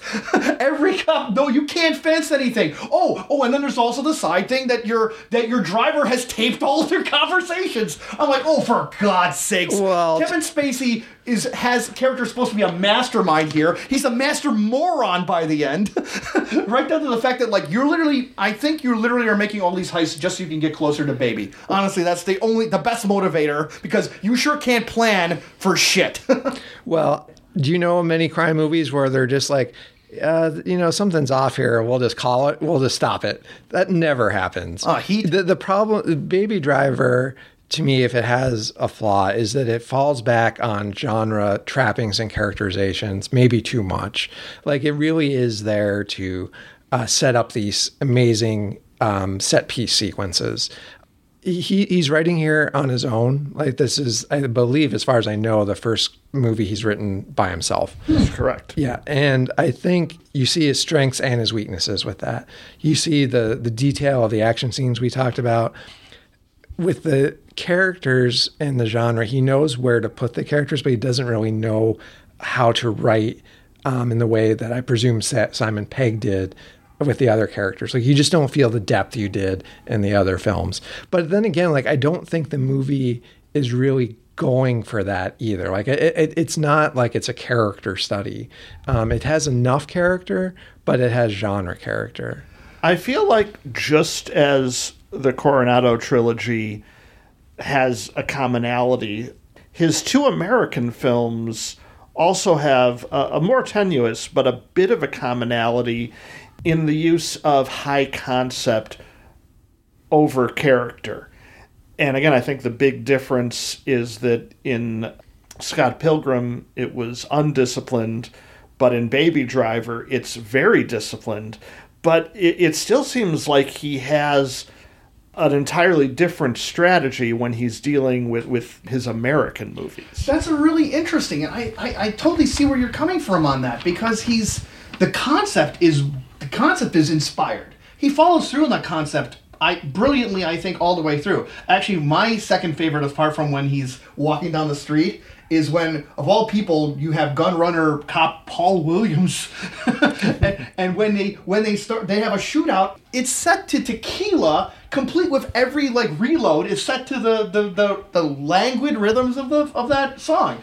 Um, so I think, and that is absolutely successful. But yeah, in terms of subsuming character, it those levels of of human insight that pervade the the Simon Pegg ones are not are kind of really absent, and the wish fulfillment once again um, re, uh, shows up like in the end, of, especially in the end of Baby Driver. Like for one thing, I think this is the weakest female character.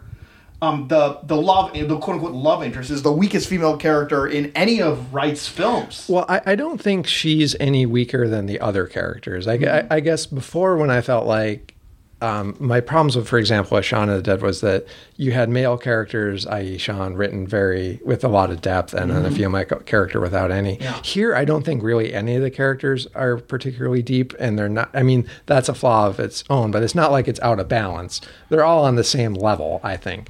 Um, it, it just, okay. uh, I, and I again, I think that's something that that's not just not his strength. Like, and to the extent you find a, a fault in the movie for that, that I, I, I wouldn't argue with you. I, I just feel like to me, like the the writing of the characters is kind of good it's fine. It doesn't it doesn't take a misstep. It's just not the best part of the movie. So you kind of have this baseline foundation of quality with these super high peaks of these set pieces. Yeah. and that and that's why to me this movie works well it never the it never goes through you know there's never a floor you go through. The bottom doesn't fall out at any point but you do reach these high peaks. And that's to me what you know why the film works very well. Yeah, unfortunately to me, the bottom does fall out by by the end. Um, some people had I saw some people who had issues with the second half about how it turns into like a maniacal psycho kind of thing, uh, akin to like how Sunshine flubbed its ending.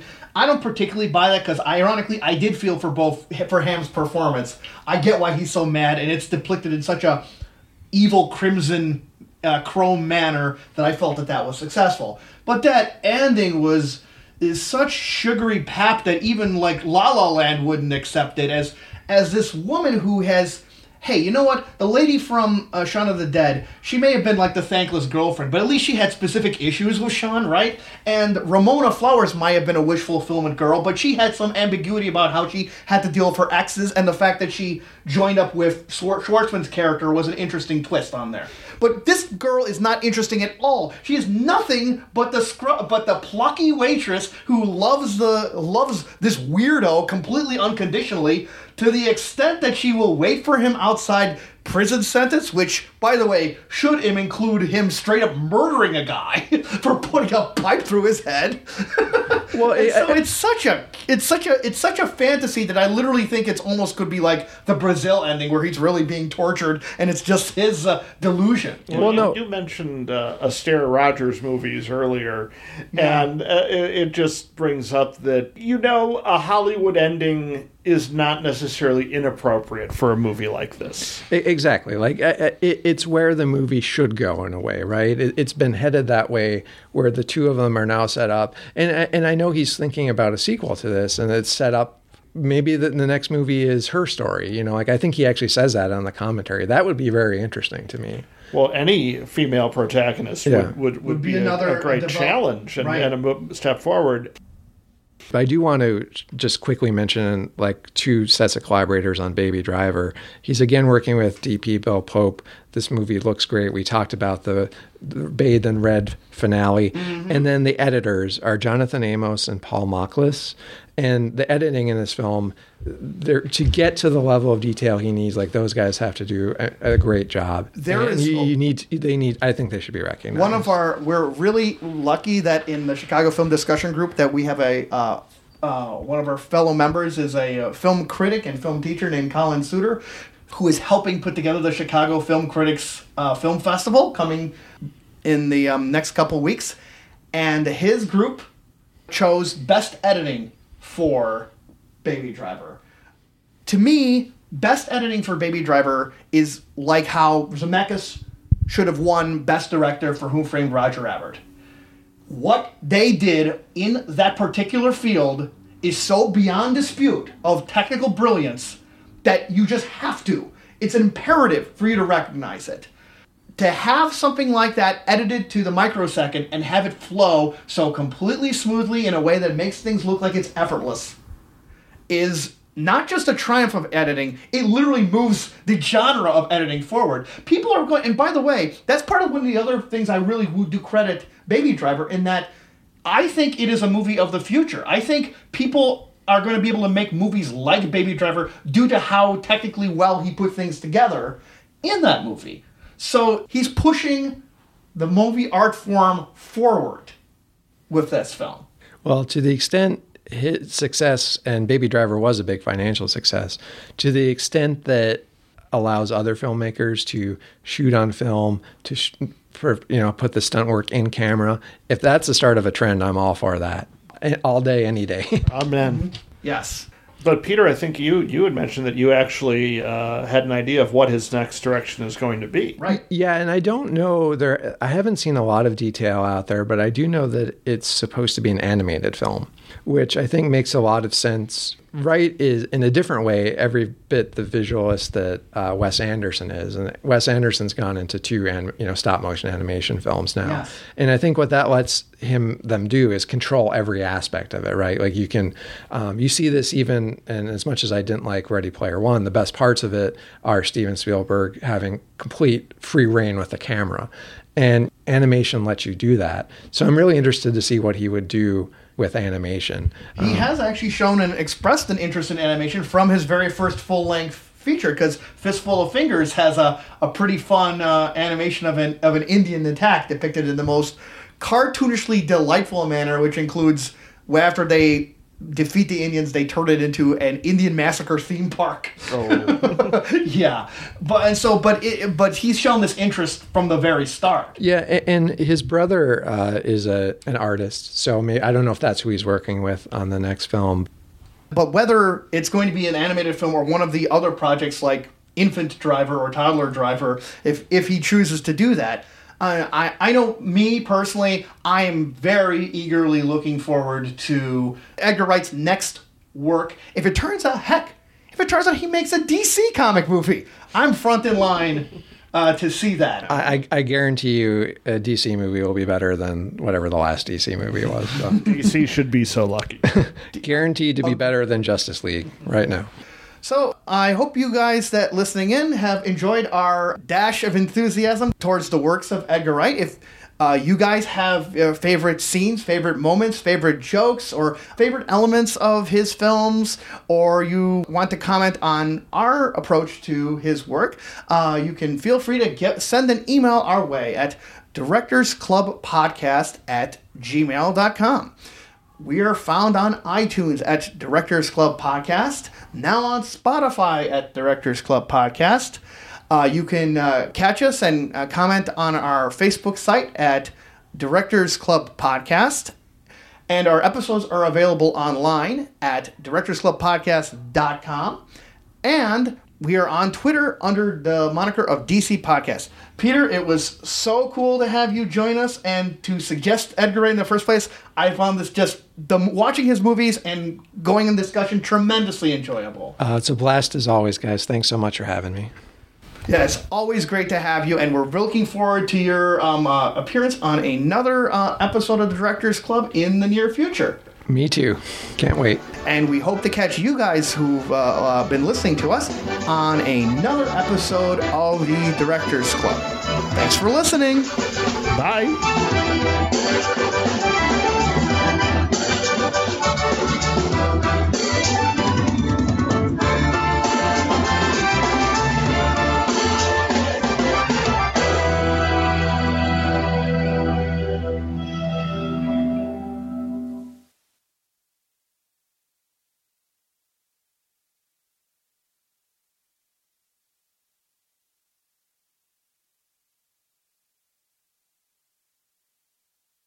Just another thought on Michael Cera. If you were to start the uh, Michael Cera Appreciation Society, you could call it SAS, C A S. C A S. Yeah, that's that's right. That's one thing that he absolutely completely lacks in every single movie except There Is the End. Um, also, by the that's, way, I that's just irony, man. I, that's I, irony. I see. I um I have to mention I saw um Molly's Game, and there's a expert poker player. When I saw who the expert poker player was, oh no. Okay, so that's another thing we can talk about then because he's good in Molly's game. Oh, he, oh, it's Cera. It's Cera. Yeah. He always And play, he had to play an expert. Well, well, you know, give him some. Sort he, he's playing. He has to play a manipulative if, jerk. If you give someone some Sorkin-esque dialogue, there's nothing they can't. well, no. Well, we'll talk. We can talk about this later. But he's actually playing Tobey Maguire, which Yeah, is interesting. well, true. And by the way, Yeah. he's at, uh, if you actually see the story of Tobey Maguire because it's based on a real story, Molly's Molly's game is he did some awful, awful shit in that. Like he literally, he literally said, "I will give you." He literally went to the dealer and said, "I'm going to give you this five thousand dollar chip if you if you get onto the table and bark like a dog." Like Wait, are you talking about in the movie or the real Tobey Maguire? the real Tobey Maguire supposedly really did this. Well, yeah, he's not, a- he's not identified in. I don't think in the book No. or the movie. He's called like Player X or Right, but something. everybody, quote unquote, in the know on these because they were celebrities and sports stars. So yeah, no, it was Tobey. wow. Yeah, I know. Man, it makes you really want to see uh, the the uh, dark undercurrent of Spidey three again, don't it? Gabe Kaplan would eat him alive.